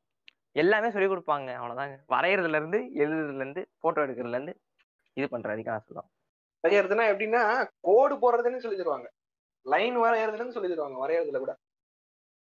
Okay I think we came to the end பாட்காஸ்டோட எண்டுக்கு வந்துட்டோம். Uh, உங்க ரெண்டு பேருக்கும் பிடிச்ச uh, சில மூவிஸ் இருந்ததுன்னா லிசனர்ஸ்க்கு சஜஸ்ட் பண்றேங்க. பாட்காஸ்ட் இன்னும் ரெண்டு மணி நேரம் எடுத்து ரெடினா நான் பெரிய லிஸ்டா சொல்லிடுவேன். உங்க விருப்பங்க. நீங்க எந்தெந்த படம் எல்லாம் பாக்குறேன்னு சஜஸ்ட் பண்ண சொல்றீங்களோ பண்ணுங்க. பாத்துக்கலாம். புக் சஜஷன்ட்டு ஒரு ஆள் வார வாரம் வந்து பேசிக்கிட்டு இருக்காப்புல டிவில நீங்க படம் தானே சொல்லுங்க. டைம் இருக்கிறவங்க போய் பார்ப்பாங்க. ம். சரி முதல்ல அவன் சொல்லிருட்டான் அப்புறம் நான் நானா? சரி ஓகே எனக்கு ரொம்ப ரொம்ப பிடிச்ச தமிழ் படம் அப்படின்னு பார்த்தீங்கன்னா எனக்கு மெட்ராஸ் பை பாரஞ்சித் தான் எனக்கு ரொம்ப பிடிச்ச தமிழ் படம். அதுக்கப்புறம் தமிழ்லேயே எனக்கு வந்து நிறைய படம் பிடிக்கும். எனக்கு விக்ரம் வேதா பிடிக்கும். வறுமை நிறம் சிறப்பு சிவப்பு ரொம்ப பிடிக்கும். அப்புறம் எனக்கு அது பேர் என்ன? மகாநதி ரொம்ப பிடிக்கும். கமல் பிடிக்காது தான் பட் இருந்தாலும் கமல் படத்துல மகாநதி எனக்கு ரொம்ப ரொம்ப பிடிக்கும். அதே போல வந்து இங்கிலீஷ் சைட்ல வந்தீங்கன்னா எனக்கு பழைய படம் எனக்கு ரொம்ப பிடிக்கும். எப்படின்னா கிளின்டி ஸ்டூடோட படம் எல்லாமே எனக்கு பிடிக்கும். டர்ட்டி ஆரியா இருக்கட்டும் குட் பேட் அண்ட் ஆக்லியா இருக்கட்டும் ஃபிஷ்ஃபுல் ஆஃப் டாலர்ஸ் இருக்கட்டும் ஃபார் ஃபியூ டாலர்ஸ் மோரா இருக்கட்டும். அப்புறம் வந்து எஸ்கேப் ஃப்ரம் அல்கட்ரஸ்னு ஒரு படம் இருக்கும். சூப்பரா இருக்கும் அந்த படம். நிறைய பேர் பார்த்துருக்க மாட்டாங்க. அந்த படம் எனக்கு ரொம்ப பிடிக்கும். டிசி காமிக்ஸ் நான் வந்து டிசி காமிக்ஸோட வெறியேன். அதனால வந்து எனக்கு டிசியில் இருக்கிற எல்லா படமும் பிடிக்கும். ப்ளஸ் ஸ்னைடர் கண்ணி நான். அதனால வந்து எனக்கு டான் ஆஃப் ஜஸ்டிஸ் வாட்ச்மேன் தான் எனக்கு ரொம்ப பிடிச்ச ஒரு சூப்பர் ஹீரோ படம்னே சொல்லுவேன். அதுதான் ட்ரேட் மார்க்னு நான் சொல்லுவேன் யார் கேட்டாலும். அதே போல வந்து நிறைய எப்படி சொல்றது? படத்துல எனக்கு பிடிச்ச ஜானர்னு பாத்தீங்கன்னா எனக்கு வார் ஜானர் ரொம்ப பிடிக்கும். அது ரொம்ப பிடிக்கும். ஆக்ஷன் அட்வென்ச்சர் அதெல்லாம் எனக்கு ரொம்ப பிடிக்கும். நிறைய இருக்குங்க சொல்லணும்னா சொல்லிக்கிட்டே போவேன். டக்கு டக்குன்னு மைண்டுக்கு வர மாட்டேங்குது அப்புறம் எனக்கு எனக்கு வந்து வாழ்க்கை தத்துவம் சொல்லி கொடுத்த படம் அப்படின்னு பாத்தீங்கன்னா எனக்கு ஸ்டீவ் மெக்வினோட ஒரு படம் ரொம்ப பிடிக்கும். அதுல வந்து ஸ்டீவ் மெக்வின் வந்து ஒரு பிரிசனர் ஆஃப் வாரா இருப்பார். டக்குன்னு எனக்கு பேர் மறந்துச்சு ஒரே Great Escape of friend ah Great Escape எனக்கு வந்து கிரேட் எஸ்கேப் ரொம்ப பிடிக்கும். பாக்க அந்த படம் பார்க்காதவங்க வந்து அந்த படத்தை போய் பாருங்க. அந்த படத்துக்கு உண்மையா சொல்லணும்னா பட்ஜெட்டே இருக்காது. சிம்பிளா எடுத்திருப்பாங்க பட் அவ்வளோ பெரிய கதையை வந்து அவ்வளோ பெரிய ப்ராடர் ப்ராஸ்பெக்ட்ல பேசியிருப்பாங்க. கண்டிப்பா அந்த படத்தை பாருங்க. அது வாழ்க்கை தத்துவம் சொல்ற படமா கன்சிடர் சொல்லு அப்புறம் நீ சொல்லு. ஏன் சொல்லணும்னு சொல்லிட்டே போவேன். டக்குன்னு தோணுச்சுன்னா நடுவில் சொல்றேன். ஓகே. நான் நான் சொல்லணும்னா தமிழ்ல இருந்து ஆரம்பிக்கிறேன்னா எனக்கு ரொம்ப பிடிச்ச படம் வந்து விக்ரமேதா தான். விக்ரமேதா அப்புறம் வடச்சென்னை விசாரணை ஜானி மகேந்திரன் எடுத்து ஜானி அப்புறம் பிதாமகன் பாலா பிடிக்கும். ரொம்ப வேடான டேஸ்ட் தான் எனக்கு. பாலா ரொம்ப பிடிக்கும். அப்புறம் இந்தி பக்கம் போனோம்னா அனுராக் காஷ்யப்போட முக்காவாசி படம். எல்லாமே Gangs of Wasseypur Black Friday இதெல்லாம் பிடிக்கும். மலையாளம் சினிமா வந்து எனக்கு ரொம்ப பிடிக்கும். மலையாளம் சினிமாவில் கடந்த ஒரு இருபது வருஷத்தில் வந்த படங்கள்ல வந்து எனக்கு நிறைய படம் பிடிக்கும். ஒன்று ரெண்டு சொல்லணும்னா கம்மட்டி படம். இவர் நடித்தது துல்கர் சல்மான் நடித்தது ராஜீவ் ரவின்னு ஒருத்தர் எடுத்திருப்பாரு. அப்புறம் வந்து பகத் ஃபாசிலோட நிறைய படங்கள் ஜோஜி மகேஷ் என்ற பிரதிகாரம் அப்புறம் வந்து தொண்டிமுத்தாளம் திருசாட்சியம் இந்த மாதிரி மலையாளம்ல ஒரு அது ஒரு லிஸ்ட் போகும் வைங்க. அப்புறம் வந்து ஹாலிவுட் பக்கம் போனோம் அப்படின்னா மார்டின் ஸ்கோர்சேசி மார்டின் ஸ்கோர்சேசின்னு ஒரு டேரக்டர் இருக்காரு. அவனும் மார்டின் ஸ்கோர்சேசி கண்ணி தான் நானும் மார்டின் ஸ்கோர்சேசி கண்ணி தான். அவர் ஒரு இருபத்தஞ்சு படம் எடுத்திருக்காரு. அதுல வந்து ஒரு சில படம் இன்னும் பார்க்கல. பார்த்த வரைக்கும் எங்களுக்கு எல்லா படமும் பிடிக்கும். என்னென்ன படம் பார்த்தோமோ எல்லா படமும் பிடிக்கும். குட் பலாஸ் குட் பலாஸ்னு கேங்ஸ்டர் படம். அது டாக்ஸி டிரைவர் அப்புறம் வந்து ரேஜிங் புல் இப்போ வந்து ஐரிஷ் மேன் வரைக்கும் எல்லா படமும் பிடிக்கும். பால் தாமஸ் ஆண்டர்சன் ஒருத்தர் இருக்காரு. அவர் நான் வந்து அவரோட மிகப்பெரிய கண்ணி அவரை பத்தி அவர் எடுத்து ஒரு தேர் வில் பி பிளட்னு சொல்லிட்டு ஒரு படம் எடுத்திருக்காரு. அதுக்கு நாங்கள் தனியாக எபிசோட்லாம் போட்டிருக்கோம். நானும் சிக்கமாறுவோம் டீகோட் பண்ணிலாம் எபிசோட் போட்டிருப்போம் அந்த படம் ரொம்ப ரொம்ப பிடிக்கும். அவர் எடுத்த எல்லா படமும் அவர் ஒரு ஒன்பது படம் எடுத்திருக்காரு. எல்லா படமும் பிடிக்கும். வேற என்ன? எல்லாரையும் விட எனக்கு பிடிச்சதுன்னா இவங்க எல்லாரையும் விட எனக்கு பிடிச்சதுன்னா செர்ஜியோ லியோனி அப்படின்னு சொல்லிட்டு ஒரு இட்டாலியன் டேரக்டர் இருக்காரு. அவரா ஒரு ஹாலிவுட்லயும் படம் எடுத்திருக்காரு. இப்போ அவன் சொன்ன ஒரு குட் பேட் அண்ட் அக்லின்னு ஒரு படம் சொல்லியிருப்பான். அந்த படத்தை அந்த- அந்த படம் வந்து ஒரு வெஸ்டர்ன் படம். அந்த கௌபாய் படம் சொல்லுவாங்க. அந்த ஒரு மூணு படம் எடுத்திருப்பாரு. அந்த இதுலயே அந்த டாலர் ஸ்டைலேஜ்னு சொல்லுவாங்க. செர்ஜியோ லியோனியும் இந்த டாலர் ஸ்டைலேஜ் சொல்லிட்டு ஒரு மூணு படம் எடுத்திருப்பாரு. அதுல ஒரு படம் தான் இந்த குட் பேட் அண்ட் அக்லி அந்த மூணு படம் அப்புறம் ஒன்ஸ் அப்பான டைம் இந்த வெஸ்ட்னு ஒரு படம் எடுத்தாரு. அப்புறம் ஒன்ஸ் அப்பான டைம் இன் அமெரிக்கான்னு ஒரு படம் எடுத்தாரு. இந்த அஞ்சு படமும் எனக்கு ரொம்ப ரொம்ப பிடிச்ச படங்கள். அவ்வளவுதாங்க. சொல்லணும்னா சொல்லிட்டே போலாம். நிறைய பாட்காஸ்ட்ல சொல்லியிருக்கோம் நாங்க. ஒரு ஒவ்வொரு ஜானரை பத்தி பேசும்போது இல்ல ஒவ்வொரு தனித்தனி எபிசோட்ல அதுக்கான இதை பத்தி பேசும்போது எங்களுக்கு பிடிச்ச படம் நிறைய சொல்லியிருக்கோம். ஸோ வந்து நான் இங்க வாட்டர் பேக்கெட் போட போறேன். இன்னும் நிறைய படம் வேணும்னா பாட்காஸ்ட் போய் கேளுங்க. அதான் அப்புறம் வந்து டக்குன்னு எனக்கு தோணுச்சு சொல்ல மறந்துட்டேன். எனக்கு வந்து ஸ்பைக்லியோட படம் ரொம்ப பிடிக்கும். அது வந்து டூ த ரைட்டிங்கா இருக்கட்டும் நம்ம பிளாக் கேக் லான்ஸ்மனா இருக்கட்டும். எனக்கு ஸ்பைக்லியோட எல்லா படமும் பிடிக்கும். ஏன்னா வந்து எனக்கு வந்து பே பிளாக் ஆப்பிரிக்கன் அமெரிக்கன் கல்ச்சர் பத்தி தெரிஞ்சுக்கணும்னு எனக்கு ரொம்ப ஆசை. நான் வந்து ஸ்பைக்லி படம் பார்த்து அப்புறம் வந்து ஸ்ட்ரைட் ஆட்டா காம்டன் ஒரு படம் இருக்கும். அப்புறம் வந்து மெனஸ் டு த சொசைட்டின்னு ஒரு படம் இருக்கும். ஃப்ரைடேன்னு வந்து ஐஸ் கியூப் ஒரு படம் இருக்கும். அந்த மாதிரி படத்தெல்லாம் பார்த்து அவங்களுக்கு தெரிஞ்சுக்கிட்டேன். அதே போல வந்து பேரே பச்சினோன்னு வச்சு சுத்திட்டு இருக்கனால நான் வந்து பச்சினோட எல்லா படத்தையும் பார்த்துட்டு பார்க்கணும்னு ஆசைப்பட்டு அதை பார்த்து ரொம்ப வெறித்தனமான ஒரு அல்பச்சினோ ஃபேன் நான். ஸ்கார்ஃபேஸ் தான் எனக்கு ரொம்ப பிடிச்ச படம். அதை வந்து நான் வெளில சொல்லிக்க மாட்டேன். ஏன்னா வந்து என்ன அந்த படத்துல என்ன இருக்குன்னு சொல்லி என்ன ரெண்டு மூணு பேர் அசிங்கமா பே- இது மொக்க பண்ணிட்டாங்க. அதனால வந்து நான் எவங்கிட்டயும் போய் சொல்றது கிடையாது. எனக்கு அது பிடிச்ச படம் தான். அதை எவன்கிட்டயும் சொல்ல மாட்டேன்டான்ற மாதிரி உள்ளே வச்சுக்கிட்டேன். மலையாள சினிமால எனக்கு வந்து மலையாள சினிமால எனக்கு ரொம்ப பிடிச்ச ஒரு விஷயம் பார்த்தீங்கன்னா ஃபீல் குட் படம் எல்லாமே எனக்கு ரொம்ப பிடிக்கும். மலையாள சினிமால வர்றதுல சொல்றேன். பெங்களூர் டேஸா இருக்கட்டும் கும்பலங்கி நைட்ஸா இருக்கட்டும் அதே போல வந்து உஸ்தாத் ஹோட்டல்ல இருக்கிற கடைசி அந்த கருத்து கருத்து வரைக்குமே பாத்தீங்கன்னா மலையாள சினிமா வந்து எனக்கு என்ன சொல்றது ஹார்ட் வார்மிங்கா எனக்கு ஃபீல் ஆகும். அதனால அது எல்லாம் பிடிக்கும். கமெடி படமும் எனக்கு ரொம்ப பிடிச்ச படம் தான். அப்புறம் வந்து அங்கமலி டைரிஸ் இருக்கு. அந்த மாதிரி நிறைய படங்கள் சொல்லிட்டே போகலாம். தமிழ்லயே அதே மாதிரி நிறைய சொல்லிட்டு போவேன் நான். எனக்கு வந்து அப்புறம் இன்னும் என்ன சொல்லணும்னா அனிமேட்டட் படத்தை பத்தி யாரும் பேச மாட்டாங்க. அதனால நான் கொஞ்சம் பேசிட்டு போயிடுறேன். எனக்கு வந்து பிக்சாரோட படம் எல்லாமே பிடிக்கும். அனிமேட்டட் படத்துல வந்து நிறைய பேர் என்ன சொல்லுவாங்க பொம்மை படம் இது. ஆனிமே பாக்குறதே வந்து பொம்மை படம்ன்ற மாதிரி சொல்லிடுவாங்க. பட் அதுக்குன்னு ஒரு இண்டஸ்ட்ரி இருக்கு. அதுக்குள்ள ஒரு இது இருக்குன்றதே யாருக்கும் தெரிய மாட்டேங்குது. அதே போல வந்து டிசி காமிக்ஸ்ல வந்து அனிமேட்டட் யூனிவர்ஸ்னு ஒன்று இருக்கு. அதுலயும் அவ்வளவு நல்ல அதாவது காமிக்ஸ்ல இருந்து அப்படியே எடுத்து ஃபீச்சர் ஃபில்மோட நல்லா இருக்கும் அனிமேட்டட் படம். அதெல்லாம் வந்து நீங்க பார்க்கணும்னு இல்ல. டிசி கன்னியா என்னோட ஆசையே அதுவா தான் இருக்கும். கோத்தடே அந்த டிசி ஏயூல இருக்கிறதாவது ஒழுங்கா ஃபீச்சர் ஃபிலிமா எடுத்து தாங்கடா புண்டைகளா அப்படின்ற மாதிரி இருக்கு. இவங்க இவங்க. ரெண்டு அது வாய்ப்பில்ல தான் டபிள்யூபி ஒத்துக்காது.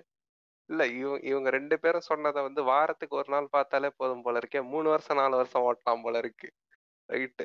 வந்து பாட்காஸ்டை சிறப்பித்ததுக்கு வந்து பிரான்ஸ் இது என்ன பிரமாதம் இது இது நிறைய இருக்கு இன்னும். லிஸ்ட் சொல்லணும்னா சொல்லிட்டு போலாம் போதும் போதும். லிஸ்ட் பெருசா போகுது. நன்றி நன்றி ஆகாஷ். நன்றி வச்சினோம். நன்றி பேட்மேன். எங்களை கூப்பிட்டது எங்களை மதிச்சதுக்கு ரொம்ப நன்றி. எங்க பேசுனத கேட்டதுக்கு ரொம்ப நன்றி. அப்படியே எங்க பாட்காஸ்டும் கொஞ்சம் சப்ஸ்கிரைப் பண்ணிருங்க ஃப்ரெண்ட்ஸ் நன்றி இல்ல. எனக்கு இல்ல இல்ல எனக்கு இவர் ரெண்டு நாளைக்கு முன்னாடி மெசேஜ் பண்றாரு. இந்த மாதிரி ஒரு எபிசோட் இருக்குன்னு. அப்பதான் ஞாபகம் வருது. ஓஹோ நம்மளும் பாட்காஸ்ட் நடத்துறோம்ல அப்படின்ட்டு. இல்ல அவங்க அவங்க பாட்காஸ்டோட நேம் அண்ட் லோகோ வந்து போஸ்டர்ல இருக்கு. போய் கேட்டு என்ஜாய் பண்ணுங்க. ஃபுல் அண்ட் ஃபுல் சினிமாவை பத்தி பிரிச்சு மேய்ஞ்சிருப்பானுங்க பசங்க. நன்றி. நன்றி பிராண்ட்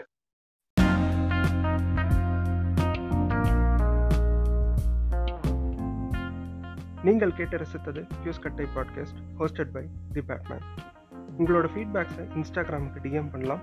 லிங்க் டிஸ்கிரிப்ஷனில் இருக்குது நன்றி.